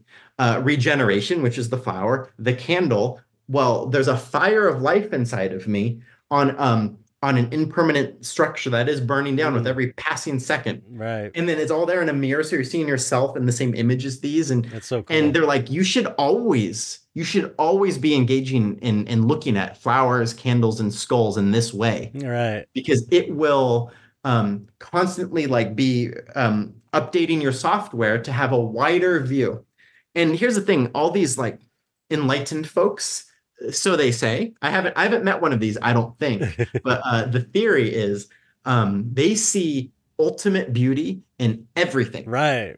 coffee tables adolf hitler Right. uh, uh, uh, the uh, Mother Teresa, you know, because they're like, oh, there is um, there is a life energy inside of this, and it's animating the play of reality, Right. which is ultimately education for every single person. Right. Yeah. Yeah. And then and then for those who choose to engage with it and hit the fast forward button on the automatic processes, that's often called alchemy, the the the metaphor Right. of alchemy. You're doing what nature's doing anyway, but you're just doing it faster. You know what I mean? Yeah. Yeah. Especially yeah. in yourself. Yeah. This or, is um, this this was this is discussed in your in your class in your uh, secret teachings. Oh yeah, yeah. What Yes. is alchemy? Yeah. Um. Well, and, and in fact, what's Which so again, I, again, I want to let people listening. It's only sixty bucks. It's so worth it. It's so good. I would recommend everybody. It's worth the sixty bucks. Believe me, it's really amazing. well, I think you. even our yeah, so a lot of artists listen to the show. As an artist, it's very valuable. I think just to kind of like learn about symbolism and and stuff like that. Anyway, that's well, in, in particular, I have two. I don't think um. The, the, I have two classes that are really direct in in the unpacking art type stuff. Uh, the basic keys to the secret teachings of all ages, That's which is what one, we yes. talked about last Yes. time, and that's just giving literacy towards like what are the basic, um, despite the ve- very long name, it's just what's the basic literacy of like what everyone throughout the whole world, throughout all recorded history, is generally saying. right. Yeah, yeah, yeah. A- And they said it through myths, but mostly imagery. So now you could go to a museum, like any museum, and be like, right. "Oh, that that means this." Yeah, yeah, yeah. High odds it means this. Yeah, um, yeah. But then there's another one, the basics of esoteric symbolism, which is sort Yeah. of like Is that on the web? simpler. Is that on the website also? It's a, yeah. I have Oh, four okay. classes, um, and and those two, the, the ones I just mentioned, I think are are, are really uh, for artists Excellent. um, most useful for artists and maybe psychologists more than anyone. Um, but at the but um, and also my whole point was like I get so much joy when I go to um, uh, like LACMA or museums and there is deliberately spiritual art, or I go to temples or whatever, Mhm. um, and uh, uh, and I see this stuff and I go, oh, it, it's literally supposed to mean this. Wow right. and um and and sort of the the anyway so those are the classes but um when it comes to to dark art why why are we naturally folks like you and i who are um life loving human loving animal loving not evil Right. people why do we like this macabre stuff Right. That's the yeah, that's the that's the rub. That's the weird thing. That's what's interesting. Is is because like again, again, this is just a common theme with all the artists I interview, especially the dark artists, particularly mm-hmm. the nicest people. They're the nicest people. Always. They're they're nicer than the average person. And more kind-hearted and and sensitive. So it's just it's really a strange thing. I'm not I I still am not sure. I'm not sure why that is. You know, I think there's a lot of potential reasons. Um yeah i i actually i don't have an answer but Yeah. uh, i just know i'm one of them yeah, I and, know. um, it's, it's it's it's it's a trip. I, I just I, I had a I had a very uh, powerful moment many years ago. Um, I was in a room, um, a very large room, and um, and I look way over there against the wall. There's a booth where people were selling, you know, like trinkets and things like that. And um, it was a huge um, fabric painting. A batik is the style of painting. Yes. Um, and it was of goddess Kali, who uh, the symbolism of, of, of whom I already really liked, as I like so much stuff from East and West. I couldn't stop staring at it and and I, you know i was at this it was like a con- it was sort of like a convention of sorts. And i was there for like 10 hours right? So i'm in and out of the the building and uh, throughout the day. And no matter what whenever i passed it i'd be like i just had to look at yeah. it i don't know why. It wasn't like a, a, exquisitely crafted art but i was like i was obsessed with it. Right. It, it was almost like when a puppy is staring at the steak on the counter. Yeah. And i'm like why am i so interested in this right um, and so then I, I, I went to visit a place I've been meaning to visit for a long time. And anyone in LA uh, listening, this might be worth a visit. Um, the Kali Mandir, which yes. is another you have to long take, story short Kali temple in Laguna take, Beach. You have to take me there sometime.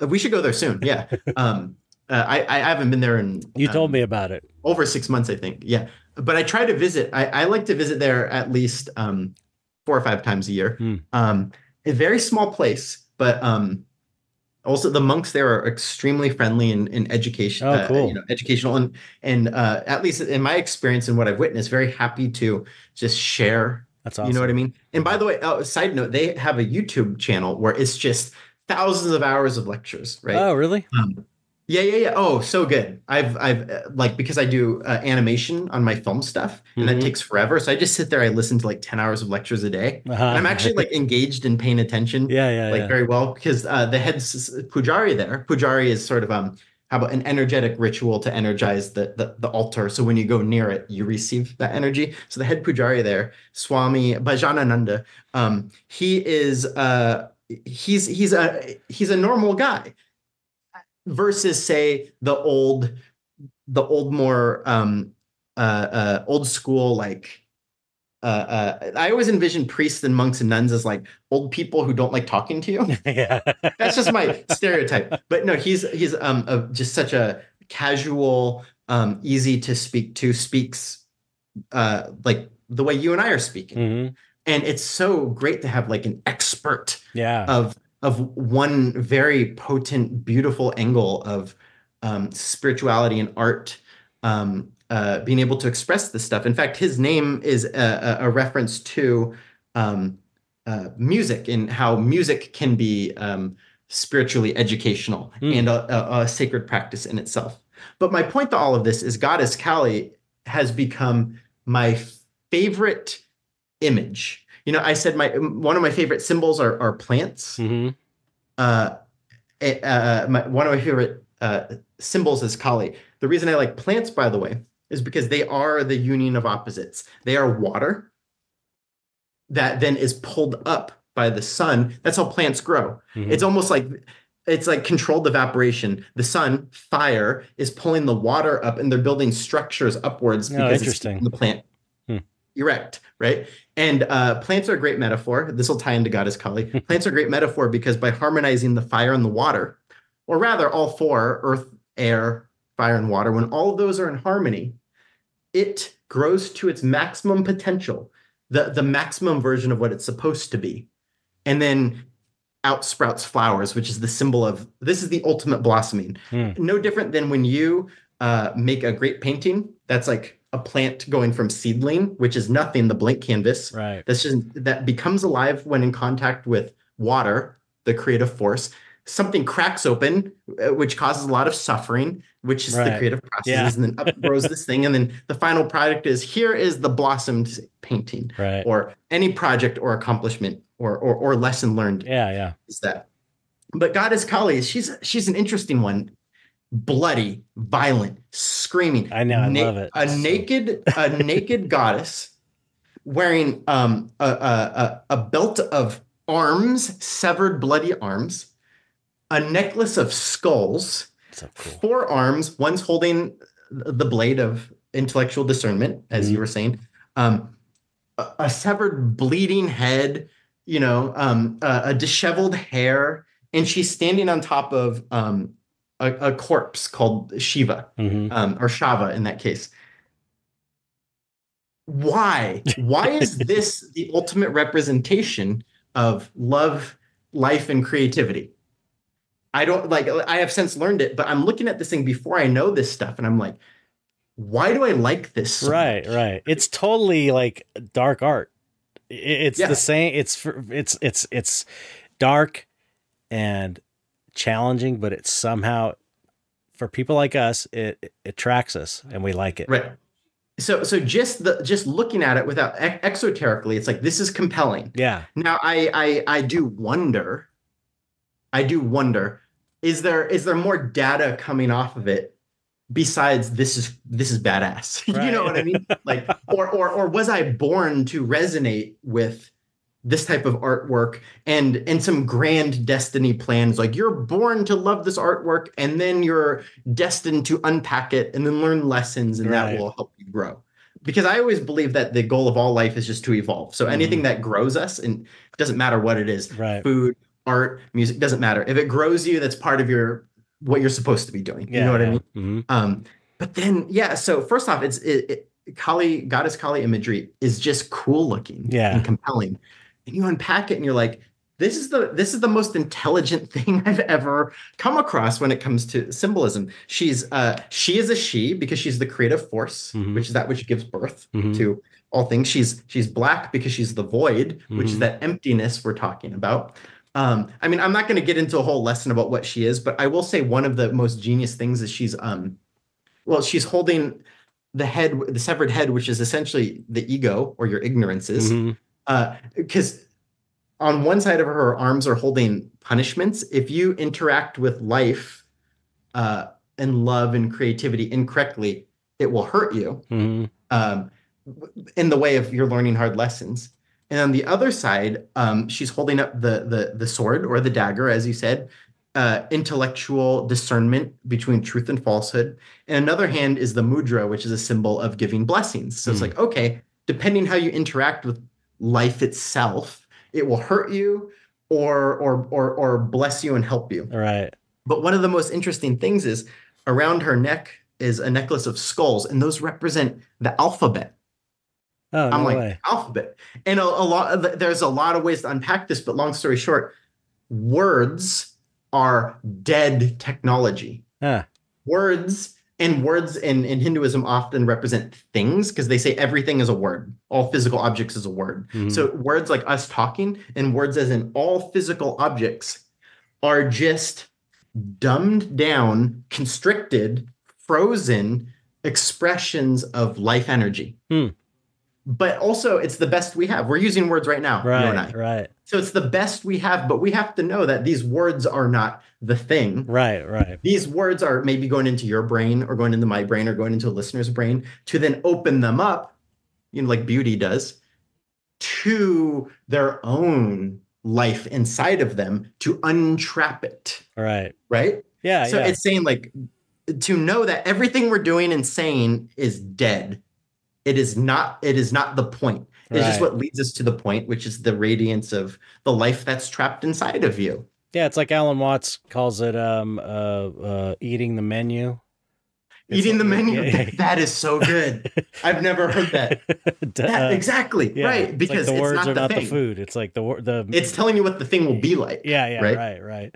And, and again words we could associate with the intellect so words important physical right. objects important. Intellect also important. Right. It's not the thing though. Right, right. It it's is the not, symbol for why... the it's they're all symbols for the bigger thing, the real thing. And the Correct. real the and real then, thing is God, energy, or whatever you want to call it. The, eh, the everything. Yeah, and it's like, have any of us actually touched the real thing?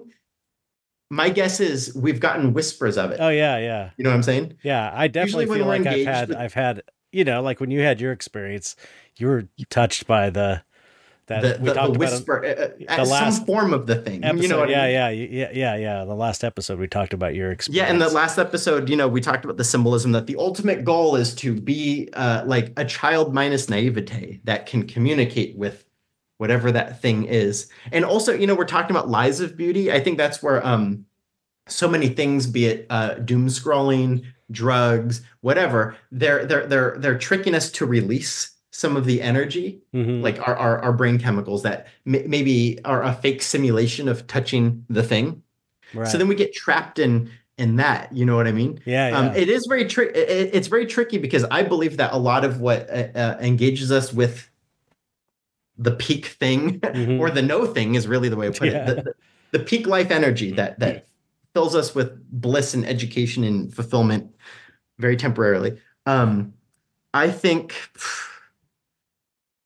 it's really weird. We're the ones hiding it from us.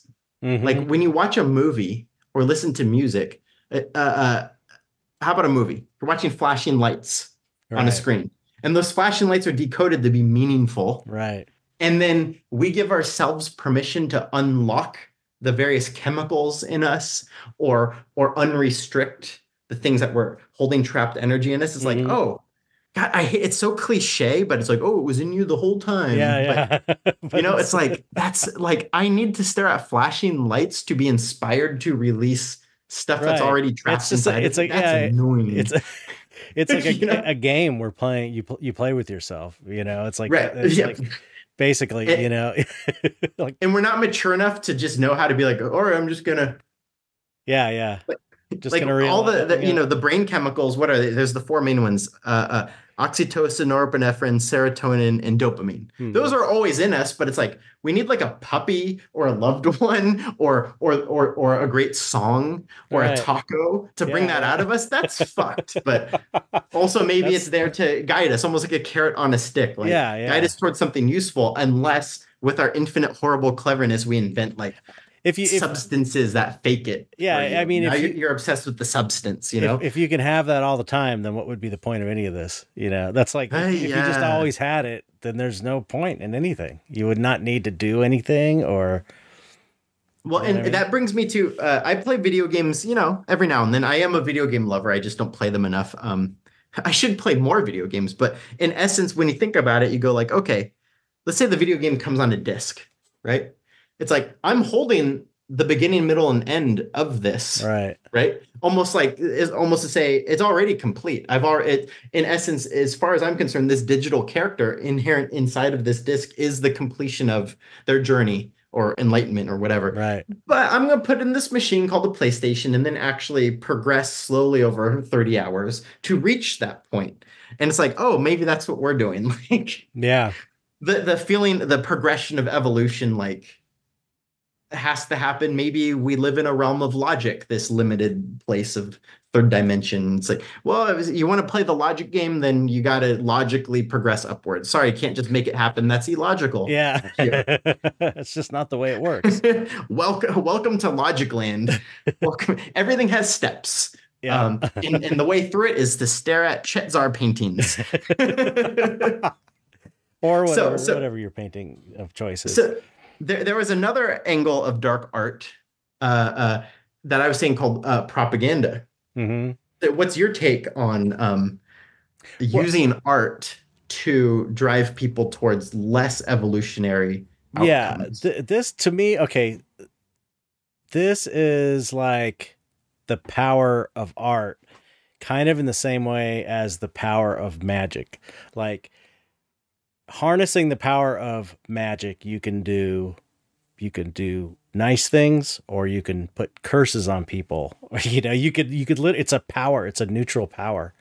Mhm. and i think so I, I look at art as that as that is the same thing it's the same thing it's the same power uh maybe just using different tools um and r- whatever regardless though it's like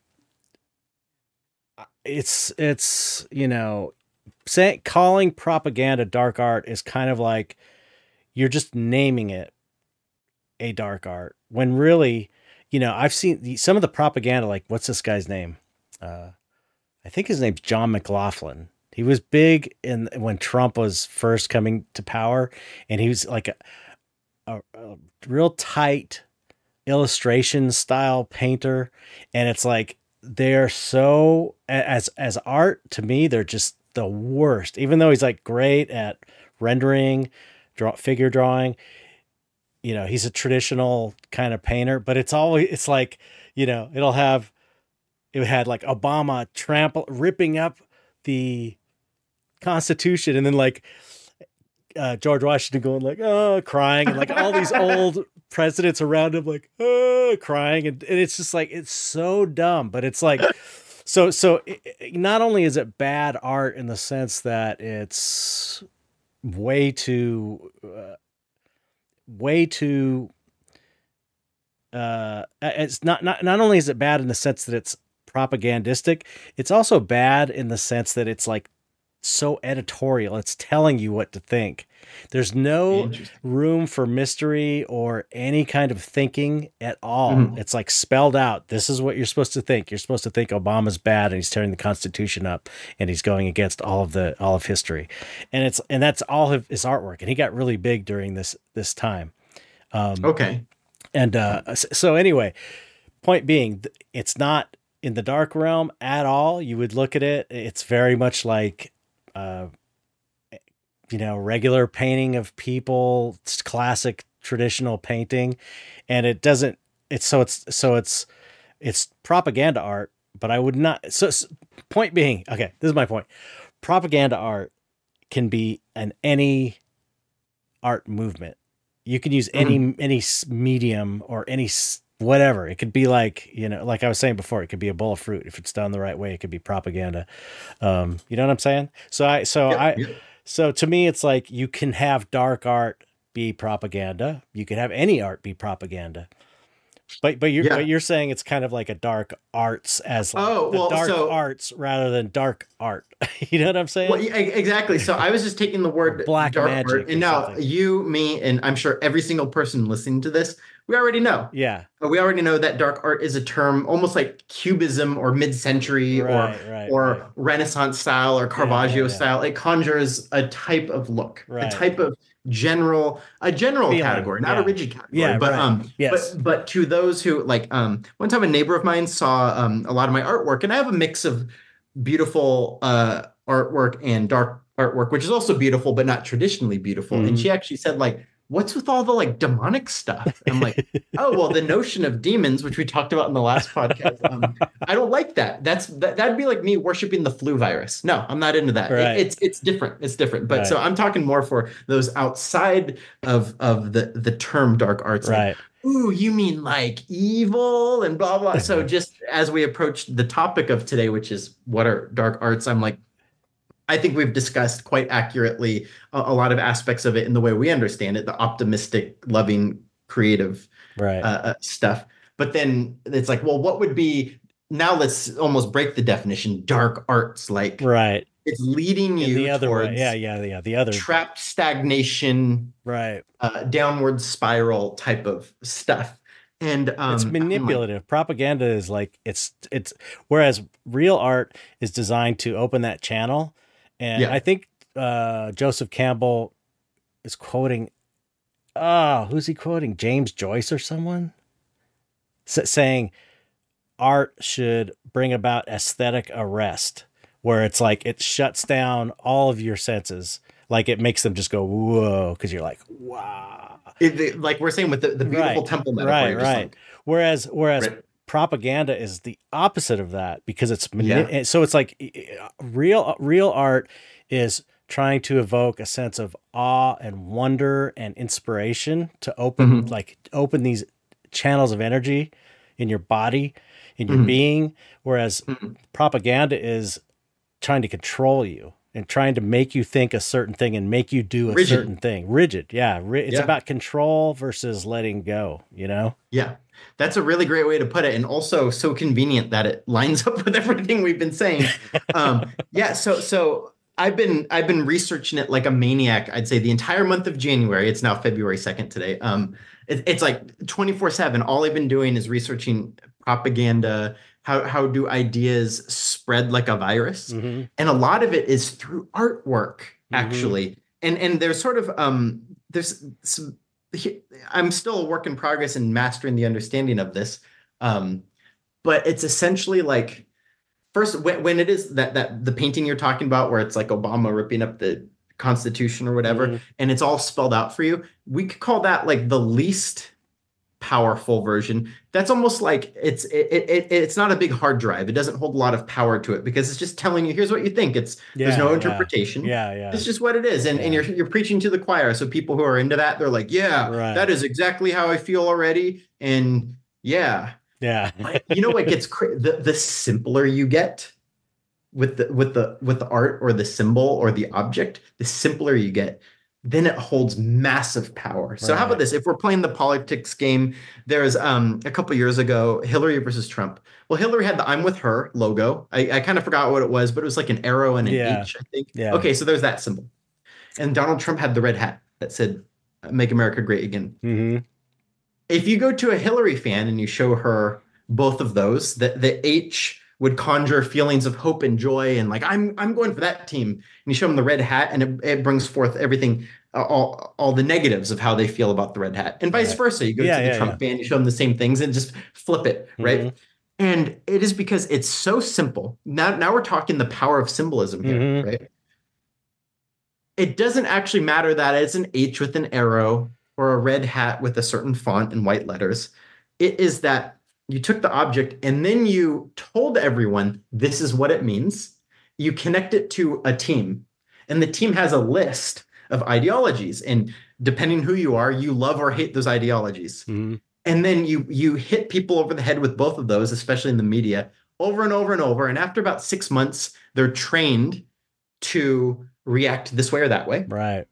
And then and then their emotions are now filling it up. And now the power of symbolism is you have a simple object, you give uh, uh, you give it some intellectual definition. Now it's a cup, right? Mm-hmm. And then then you yourself are pouring in. You're encouraged to pour in all of your hatred, mm-hmm. all of your hatred into it, right? And then now, whenever you see a certain thing, you feel hatred, and that hatred either makes you uh, uh, uh run towards a direction to um, cure the hatred, uh, uh, or or or or you know lean into it and act on it and stop those that you hate, right? So it's like artwork, if you train the masses just a little bit and enough, you're almost Manchurian candidating that certain people. I'm mm-hmm. not saying everyone falls for this, right. you know. Um, but and, and and I'm not just saying politics. Politics yeah, are no, this a, is a very easy one. Principle behind adver- advertising and everything, and lo- corporate logos and and that it's the same kind of idea. Yep, right? yep, yep. Like for example, I'm a movie dork, and uh, I live near an AMC theater. So when I see the AMC logo, I actually kind of get happy. Like, yeah. yeah, that's that place with the popcorn and the nice seats. Yeah. And I sit there and I and and for two hours, I'm like, because yeah, I just love movies so mm-hmm. much. And I, and I actually, they're they're actually almost like a, a, a, very light spiritual experience for me. I, I go by myself more than I, than not. I want to be by myself. I just want to, you know, it's my own thing. Mm-hmm. And then I leave. So I see the AMC Theaters logo and I'm like, yeah, yeah, joy. Yeah. Um, Apple computers uh, do me well. So I see the Apple logo. I'm like, yeah, that's the thing that helps me get things done. Right, Yay. right. But this is this is this is the same as this is the same as religion and all of this stuff though. And and, and I'm not mm-hmm. saying it's bad. I'm just saying like the church with the crucifix, the cross.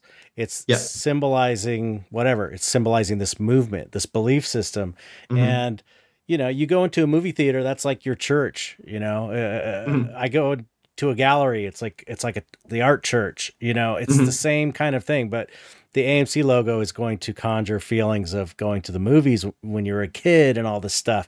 And mm-hmm. and in theory, this is the same as a, the cross for some people. They're going to re- remember that feeling of being in that big epic church and so it's like you know i don't know propaganda is is it's like a double-edged sword it's not necessarily evil maybe mm-hmm.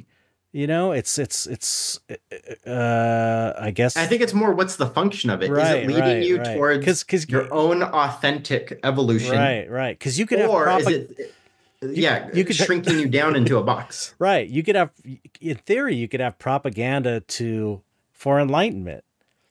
You know, you could.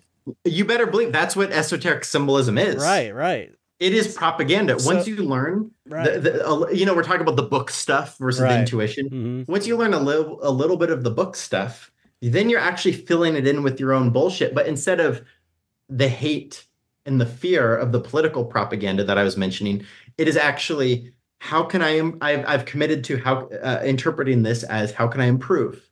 How uh, where am I doing it wrong? Uh, uh, and and I should look at that. And and how is reality as it is? You know, death death and impermanence is part of it. I should really make peace with that. I should understand the nature of suffering, do what I can to avoid it, but also know when leaning into it temporarily is part of exercise Right. Um, uh, uh, uh, physical or non-physical. You, you know what I mean? Mhm. So, in essence, uh, spiritual esoteric symbolism it is propaganda. Yeah, you know what I mean. And, and dark art often is also because I'd say more often than not. At least, how about I'll just make a guess. Half the time when I see dark art, there is the artist is coming from a place of depth.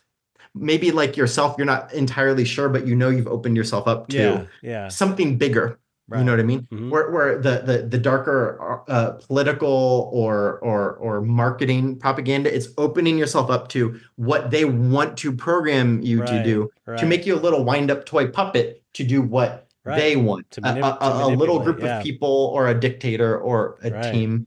Um, and and that's maybe a very fascinating thing. If people go, dark art isn't that evil, then you go define evil Right. Yeah. define beauty define what is the functionality of what it's doing to you Right, you know what i mean right, and that's right. actually like you know maybe I, I, th- this is kind of new i'm kind of like hitting these realizations as i say it right now but it's like maybe dark art as we know it as you do it as your podcast expresses it is actually art of a certain genre and aesthetic often with macabre um, uh, uh, aesthetics often with meanings of we're approaching the hidden stuff like ego anxiety fear Yep. impermanence death regeneration. Um, and it's more likely than not aiming you towards an opening of life energy as opposed to the opposite. This is this is fun. I like this. I like this definition. This listen, is cool. Okay. listen, listen. This is I okay, this is a trip. Okay, uh, you know about left hand path spiritual spirituality. Like there's on the western side, there's Satanism. On the eastern side, there's the Aghori, uh, Aghori ascetics, the the dudes, the uh, the Indian holy men who meditate on corpses and hang Mhm. out in graveyards and cover themselves Ka- uh, a lot of kali worship is yeah, involved in that Yeah, yeah, right, right. So they're they're they're gaining they're going they're trying to get enlightenment by embracing these things and realizing that there is God is in a dead body. God is in shit, dog shit on the ground. God is in everything. So it's like it's confronting that they do drugs and smoke weed and stuff. It's like confronting all the taboos that they're trying to get um, uh, to God that way. Whereas right hand pa- path spirituality is more like the traditional ways of doing it, which is like you know re- re- self renunciation and humility and uh, doing good and blah blah. It's like I, I I think that dark art is the left hand path of art compared to art, and and regular art is more like the traditional path of of um of of art. If you if you compare this as like a spiritual thing, you know what I'm saying? So well actually uh the kali mandir dude had a good story about addressing exactly what you just said but did I, I think i might have just cut you off so finish your thought and uh, I, don't know. okay no, well, so here's just- what he's, so so i I was i was actually running a lot of this by the the monks over there going like you know it's really weird like here is an image of a wild naked bloody woman surrounded by gore hmm dismemberment, blood, you know. But we're we're um sorry, I lost my train of thought. We're um oh I remember. Okay. Uh and and and for some reason we're attracted to it despite not being into any of that gross or destructive Yeah. stuff like in our lives. Like yeah, you would think this is the imagery of serial killers right. but somehow all the devotees of, of this or the appreciators of this are are not okay Yeah. and then he gives me a great story and i believe he was par- paraphrasing like you know some wise ancient something or other and it goes something like this um first off you decide you're in a house you're in your house which is like your life and you decide hey i want to um i want to evolve and um depending on your temperament let's say you, you have a softer temperament you don't want to confront the yuckies of your own mind you don't want to confront your flaws so directly. Okay, you're that type of person. Mhm. Well, then there's plenty of images and symbols for that. You know, um, uh, goddess Lakshmi, or or or or you know, um, Our Lady of Guadalupe, whatever it is. I'll I'll keep it Hindu. Okay, uh, a goddess Lakshmi, these beautiful goddesses with bound up hair and beautiful outfits, and they're holding a vase and flowers and food, and they're so pleasant. So that's almost like a little girl knocks at the door and opens it, and she goes, "Here, take my hand. Let's walk. Let's take a long walk around the garden and just look at the beauty and all of that stuff." Mhm. And eventually, when we're done with our walk, you'll be evolved and enlightened. Okay, but it takes a long time, right? It's like, all right, then a different type of person, maybe people like you and me, because we're silly, we go like, oh no, no, I, I'm I'm okay with embracing this weird, dark, macabre stuff. I am aware that I'm flawed and ridiculous. I'm aware that the world is filled with yuckiness, and I'm willing to look at it because I want the whole picture. Mhm. I want to uh, combine opposites of of reality, and reality has a lot of gross things, including myself my lazy where i'm lazy where i'm scared and anxious etc okay then so there's a knock at the door and instead of a little girl knocking at the door you look through the peephole and it's goddess kali and she rips you through the peephole and skins you on the way out and you're done. So do you want to take the walk Yeah. through the garden or do you want to get it done fast? That's me personally somewhere in between Yeah. probably. You know what i mean? Like i still like pizza Yeah. you know what i mean? I still want to play video games every Yeah, now and then and go to amc theaters you know what i mean? I'm not going full crazy but my temperament and your temperament we do like looking at this stuff i also like reading books about you know psychology and and uh, or pro- how propaganda hypnotizes masses to commit genocides Mhm.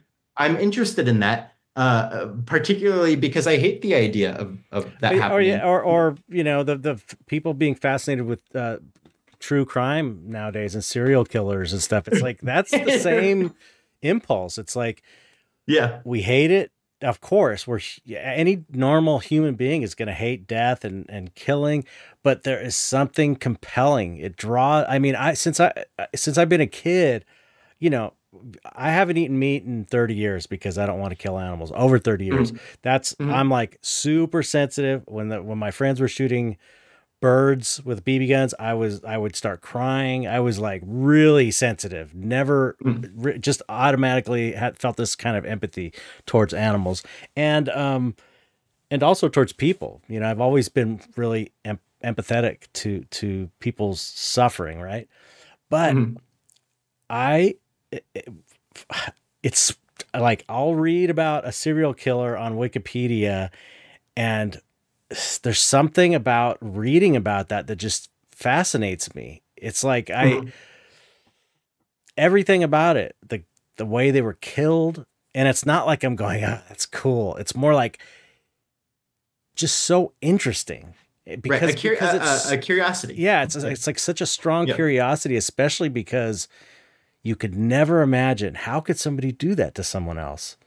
Right. And to imagine it? actually explore that, eh, you know, It's- like, and, and maybe something horrendous happened to them when they were a kid. Right, right. But just trying beyond nightmares. yeah, You know? yeah. But just What's trying, the logic? trying to understand it, I guess. And I think that, that again, I think with the true crime podcast craze, that's another example of um, people kind of a kind of enlightenment in a way. It, I, I really think that like the more people are engaging with dark stuff in a healthy way because they're curious and because they want to learn about themselves and just learn about the darker sides of life, I think that's just a positive thing. I think that's been what's missing.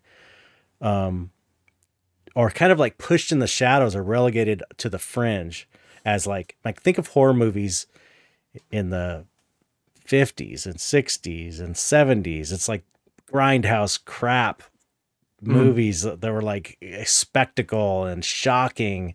And it's like now they're now that people are making artistic statements with horror films now because it's like we've accepted it into the mainstream of culture. And Mhm. so you so i think it's a good thing. I think it's a good thing. I think because you know so much of culture is just like don't look at that especially western culture. Right. don't look at death. Don't think about the fact that you're going to die. You know we have terrible ways of coping with death in, in this country it's like so uh, people get put away in old folks homes and and it's just like the you know people don't want to be around people that are old and sick and dying. It's like we just push that stuff away and it's really a, a bad thing a bad part of this society. So i think I- things like you know overall this dark stuff engaging in it is is what we need. It's healthy it's healthier There, there's a Buddhist, a Tibetan Buddhist tradition called the Kala Chakra tradition, because there's different branches of Buddhism and Tibetan Buddhism, and that Mm. one is um, for people who they believe in reincarnation, and uh, it's for people who don't want to reincarnate anymore. right and a lot of it is facing the macabre um, and and um, uh, uh, even having uh, meditative exercises where you visualize um, horrible things and and this wouldn't be for everyone because I, I i could imagine that could also like maybe even be dangerous for some people right to right fixate on horrible gross things but the the the reason you're doing it is um to become aware like well life is is there's a, a whole view a holistic meaning whole a whole view of life. And another way to put it is i believe that the modern human especially in the west is um we're permanently trying to be children where we seek creature comforts to sedate and numb us Mhm. we're always looking for an authority figure to be mommy and daddy. Um, and we just blindly do it. They tell us and they go, You're good for doing that. And that's all we really want. Right, we don't care about the outcome, even if the outcome results in murder, genocide, death, right environmental collapse, etc. We go, Well, but mommy and daddy told me to do this and I did it. I'm so good. yeah Um, and, and and just uh, uh, operating via the, the the trivia data you were given and repeating it because well mommy and daddy called school said this is what is good and there's very little actually growing up well why, like, why, because be it's 70 and still be a child Right. emotion That's because it's scary. Growing up is scary. Like taking responsibility for yourself is scary. Again, and then we're getting into this dark art stuff. It's like this is, you know, the rejection of fear and the rejection of being scared is not a healthy thing. You know, it's like if Mhm. you're usually when you're afraid of something, that's where you should go. You know, like or or explore. That's what you should explore. The thing that what's the Joseph Campbell, the thing that what does that saying? The thing that the, the cave that has the dragon is the one. The cave you're afraid of is the one you should seek its. yeah i know the i forgot the quote, something but, like but that. th- th- there's there, yeah but there's all kinds where it's like um it's funny i'm brain farting on the on the quotes too but yeah and in that case it would be the the dragon hoarding the gold and kidnapped the virgin princess Right. you have to go in and face the dragon and the reward will be the gold which would is wisdom and the virgin represents not a virgin woman but a, a, why woman um because that's the creative energy right. right? Yeah, the because well, energy. gives gives birth. That's why the female symbolism, and then why virgin potential that is unlimited, much like a blank canvas, Right. and that y- your life can be that. So you fight the and, and remember we're talking about snakes earlier. That's what the dragon is. It's like okay, it's the misuse of your energy. Mhm. It's the trapped energy that's becoming a monster. So you Hmm. confront it, you you defeat it by mastering it, and then you uh, and then what do you get? The gold, which is the wealth of wisdom, and uh, you unlock some creative energy. Mhm. And I believe every every single psychological problem is in some form trapped energy, and Yeah. just releasing it. I mean, psych psychology means psyche, soul, ology, study of the under the paradigm that the soul is what holds our life energy Mhm. and uh, through our ignorances or our traumas we protect ourselves by sort of covering it Right.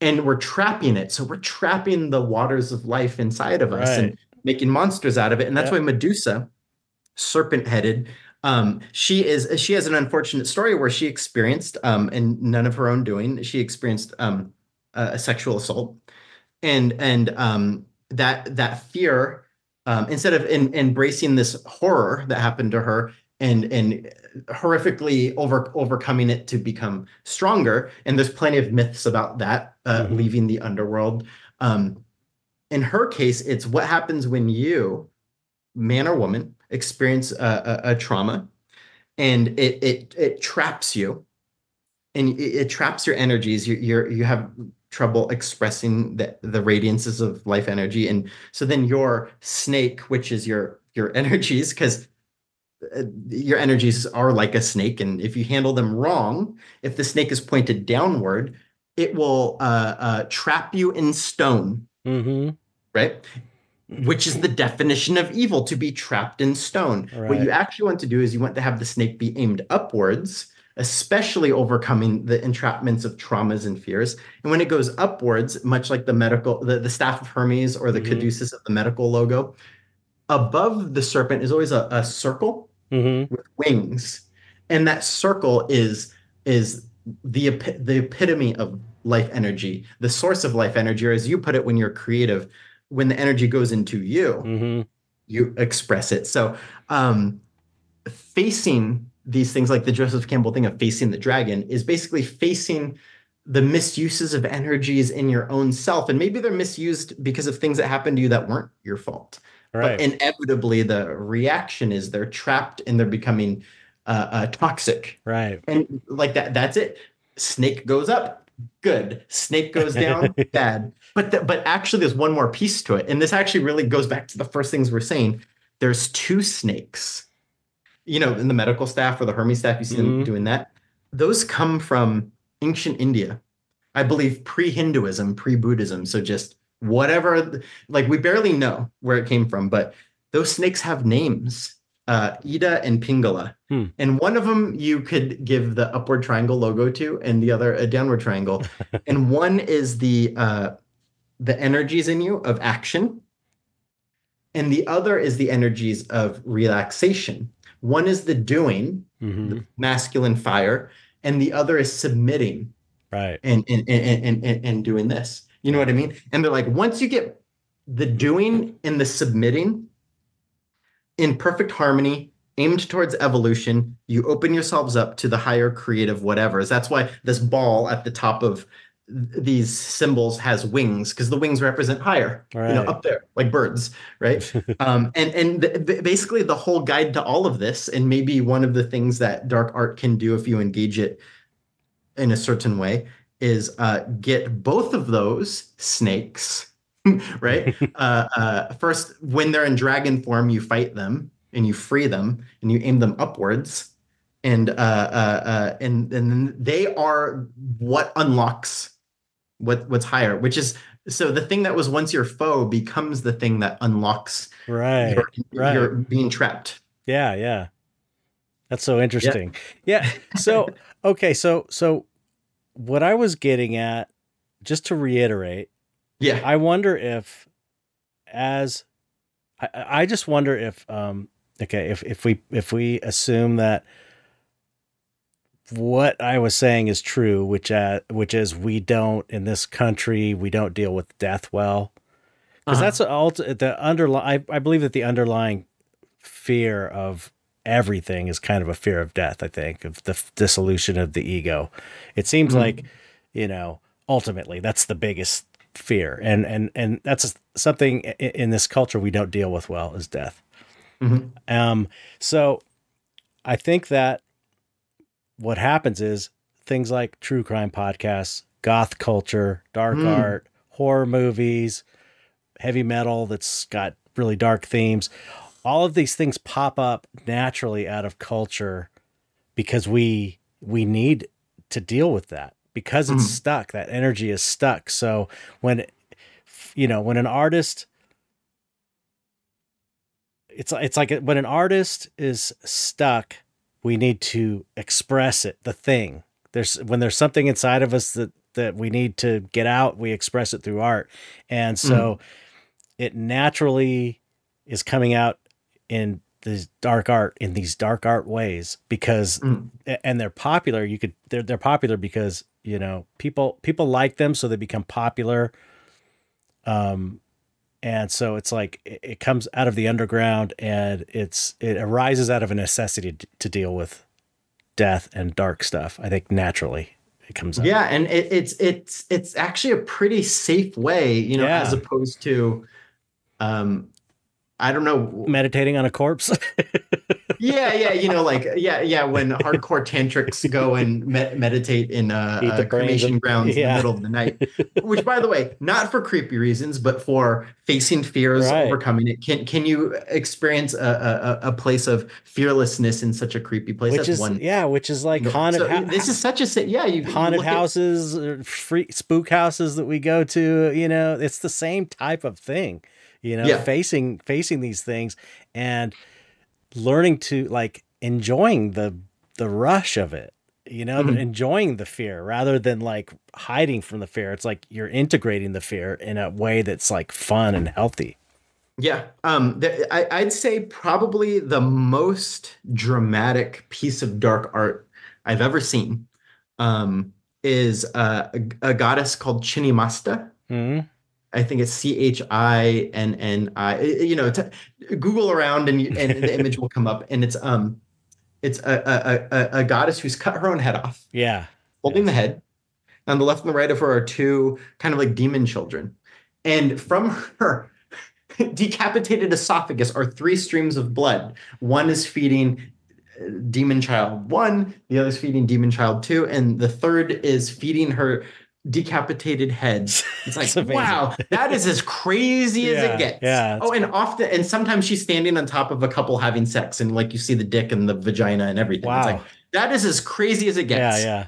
Um, and sometimes it's uh, uh, when it's uh, painted, it's not necessarily high craftsmanship painting technique, and other times it is. It doesn't Right. matter. It's like that is compelling. But then when you look into um, what it, so first that alone is like what, and maybe part of it is going, what can this possibly mean? Which, by the way, in these true crime podcasts and shows, so much of what engages you is what is going on Right. here. Yeah. It's Yeah. a mystery. Yeah, yeah. And then as you go to solve the mystery of what is going on here, what can this mean?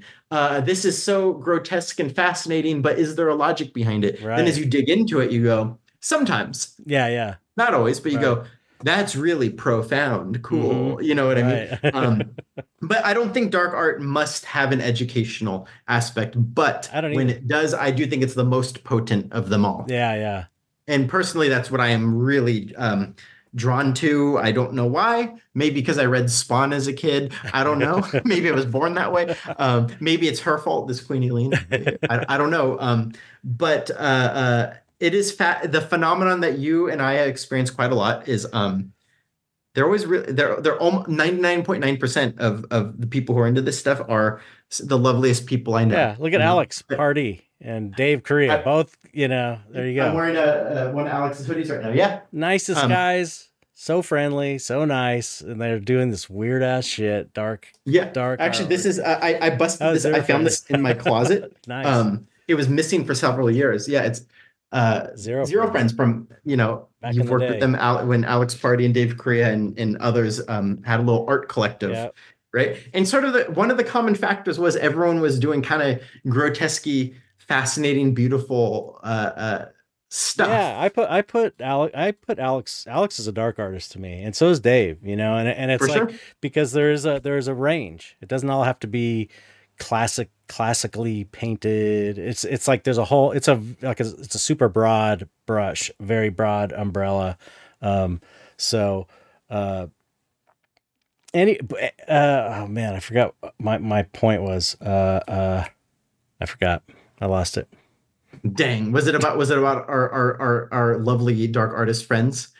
Uh, no. Chinnamasta, the decapitated yeah. Oh, oh, yeah. Yes, that's what it was. what was the meaning? Because you because we've talked about this, and I know the meaning of it. But tell Mhm. people the meaning of that.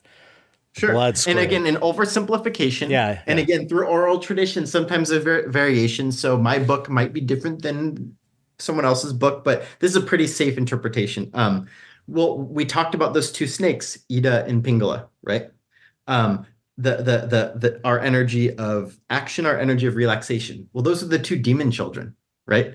And the story goes, Chinnamasta, when she still had her head, um, she is actually dreaming of her husband uh, uh, uh, Shiva often is the case, um, which just represents um, the, the epitome of, of the physical form, right? Mhm. And um, she really wants to go hook up with him, right?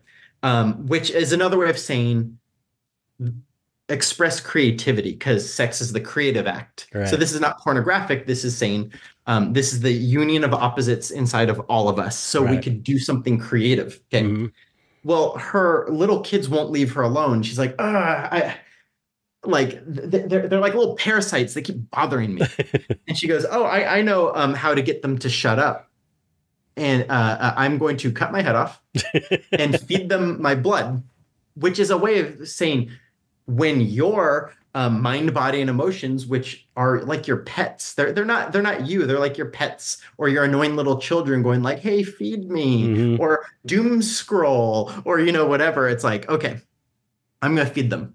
Um, uh, uh, so she's spr- she's spraying the blood and it- they're catching it. So that's to say your your feeble energies of your mind, body, and emotions are now fed, but uh, she's also feeding herself Right. right and that is um and, that is a representation of a third energy that comes up when you have uh appeased um ida and pingala uh, in an upward direction a third serpent or a third energy comes up and here's a hip word these days the kundalini Yeah. and that is the energy that then rises above the limitations of mind, body, and emotions. So by deciding to feed herself in the highest way possible, which is uh, the creative act, she feeds herself, and the side effect is she's feeding her lower habits. How Hmm. about that? Her children. So the great moral of the story here is if you aim at the highest possible meaningful uh, goal, creative expression, creative work,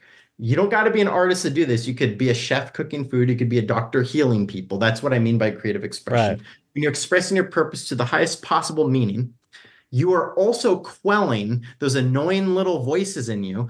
The the the the, the energy of relaxation might be, come on, take a nap. Right. Come on, just take it easy. And the other might be, oh, I got to do the chores. I got to do the tasks. I'm so anxious. Those are actually appeased Right. when you're feeding your higher meaning, right? And it's like so that's cool. true. Yeah. I bet when you have an art show or when I got something to film or something to write, when I am lost in the good way, lost in the productivity, everything else shuts the fuck up. I will not be tempted to procrastinate. Right. I will not be sidetracked by uh, uh, shopping on Amazon for shit. I yeah, it becomes easy to do. It's like it, it's easy to it, it, it's there's no temptation because you're just like set, totally fully engaged in this thing and totally satisfied and you don't need to be like get distracted. You don't need the distractions. and sometimes images of this uh, uh, above her head, which she's cut off. Um, oh, and by the way, and, and also the cutting off the head is also uh, cutting off the ego Hmm. in this process. Uh, just to say, this isn't about what my ego is hungry for. All right. It's about what this higher part of me is hungry for. Because ego might be in service of the higher thing, but sometimes it's more like, oh, I better do the thing that makes me get likes on Facebook. Right. Or, you know right, what I mean? Yeah, yeah. Uh, that might be a side effect of doing. If the you- yeah, it's like you're- the goal. yeah, the spirit should Now she- be controlling the ego. The ego. So sometimes done above her head is floating this triangle and that triangle, what we know as the Star of David sometimes, but it also that is that that Star of David looking symbol is Mhm. um in like every Yeah. like it's in Buddhism, it's in Hinduism, and in this case, it's the union of opposites, right? Um, and the reason she's standing on people having sex is again the the the union of opposites in yourself Mhm. has to be going on for you to be able to do this. And again, you cannot face opposites unless you're also looking at or at least understanding um, the the darker aspects of existence Right. and merging them together into um, whatever the the most um, spontaneous uh, what is it spontaneous and appropriate uh, action in any given moment right. all of this is just you know how how how can you understand re- well how about this everything we've said here is just one really cool uh, mechanization of the definition of philosophy. And the definition of philosophy i forgot which dictionary one of one of the major dictionaries says philosophy has two parts. What is the nature of reality and how are we to move forward in the world? And that's it. If you do that all this cool esoteric symbolism stuff we're talking about figures itself out Right. especially know thyself because that's part of what is the nature of reality. Right. what's going on in me? I have a couple different computers going on inside of me. So, uh, some of those computers are the computers of repression and, and fear and blockages and rigidity. Maybe it's protecting me from uh, uh, the traumas and scaries and anxieties and fears of life. But the day will come where i got to be a grown-up and just open that stuff up. Yeah. and more than anything, I believe art, be it any art, movies, paintings, music, those are some of the the most powerful, if not the most powerful ways to open people up. Uh, and especially if you're not doing it in the propaganda way, if you're doing it in the I'm just going to help open you up. I'm not going to tell you the details of it. That's up to you Right. whatever this is, this beautiful thing, will open you up, and then your own unique whatever can come into you, and then much like a good plant, you'll grow up towards that that thing that's opened up in you, and then you blossom yourself. And and I think the epitome of of all of this is going back to the plant metaphor. Number one, what is the nature of reality? Well, what is what kind of plant are you? Are you an orchid? Are you a cactus? Are you seaweed? Mhm. You know what I mean? Well, know that, okay, and I need this type of soil. I need this type of water. I need this type of sunlight in this amount. Cool. Go there. Right. Uh, uh, literally or metaphorically, go there.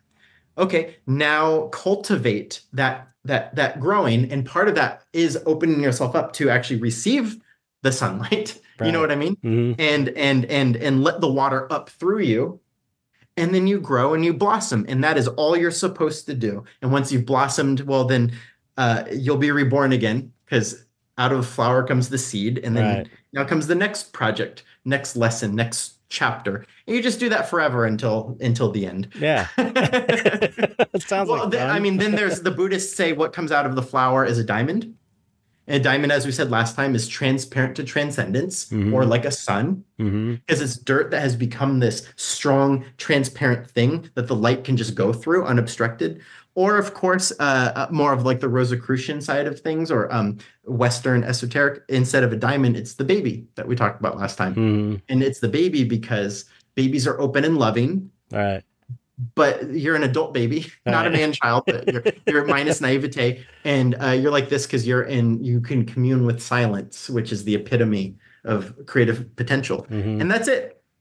We're just actually saying we're we're much like plants. We're more complicated though. We have thoughts and feelings. Plants don't necessarily have that. But the plant metaphor is all there is. Oh, and also death is a part of it because you got uh, uh, compost Yeah. You know? Yeah. the death of your former self or the death of, of the world around you is also what provides the nutrition to the next Yeah. generation you know in And- fact my next art project this is a very interesting one i'm looking at the top shelf of my closet right now my dad is in a box up there in uh, cremated ashes. And i have decided i have received um, a very a symbolic vessel uh, to to to put it in which by the way that will be my forever reminder of in essence i'm the next generation. I'm the next uh, uh, if my dad was a plant dropped a seed that's kind of gross and then i grew into my own thing um, but i'm standing on the shoulders of giants here Right. so i am actually sort of the, i won't get too specific but the symbolism i'm talking about here um, i i now have a a little metal box that uh, has the symbolism of these things we're talking about i'm gonna put my dad's ashes in there cool. and then look at that and that is now a symbol i've programmed for myself to be cool you're now the next evolution right. of this you know what i mean yeah. Yeah. and- Yeah. and maybe when I die, uh, do the same for me. Uh, I don't plan on having kids though, so my kids can't do it. Um, well, you don't. anyway, you don't plan. now that we've been here for two hours, Yes. what's a good what's a good wrapping it up summary? Of- of Uh, of no, I, I think I think we I think that, that's that is a good wrapping it up su- summary. I think we're good to we're good to stop it on that. I don't think we need to wrap it up. It's just a great conversation. Uh, I like this one. This was good. yeah, it's excellent. It was the conversation that we were getting to last episode. Yeah, last time we kind of got into our, our backgrounds and our personal stories, Yeah, yeah, yeah. which is fine. But But I, is- I I much like talking about the big ideas more yeah, than yeah, yeah. us as individuals. So I think this was fun. Uh, Well, yeah, that was awesome. I I appreciate you coming on again, and uh, I know people are gonna love this episode. I love talking about this stuff. So, yeah. um, Well, you and I, we're gonna. Uh, I'm gonna tell you about my next movie project, and we're gonna visit the the the Kali Temple. yeah, that sounds like a plan. And have some Zello. Gotta have some Yeah. Zello pizza. Yeah, Okay. straight up. Well, thank you, Chet. Yes. Thank you for whoever's listening. Um, as always, Yes. Thanks Love- everyone love for talking about it. listening. Say goodbye. You have to say goodbye to everyone. Say goodbye. goodbye. Queen Alien says goodbye.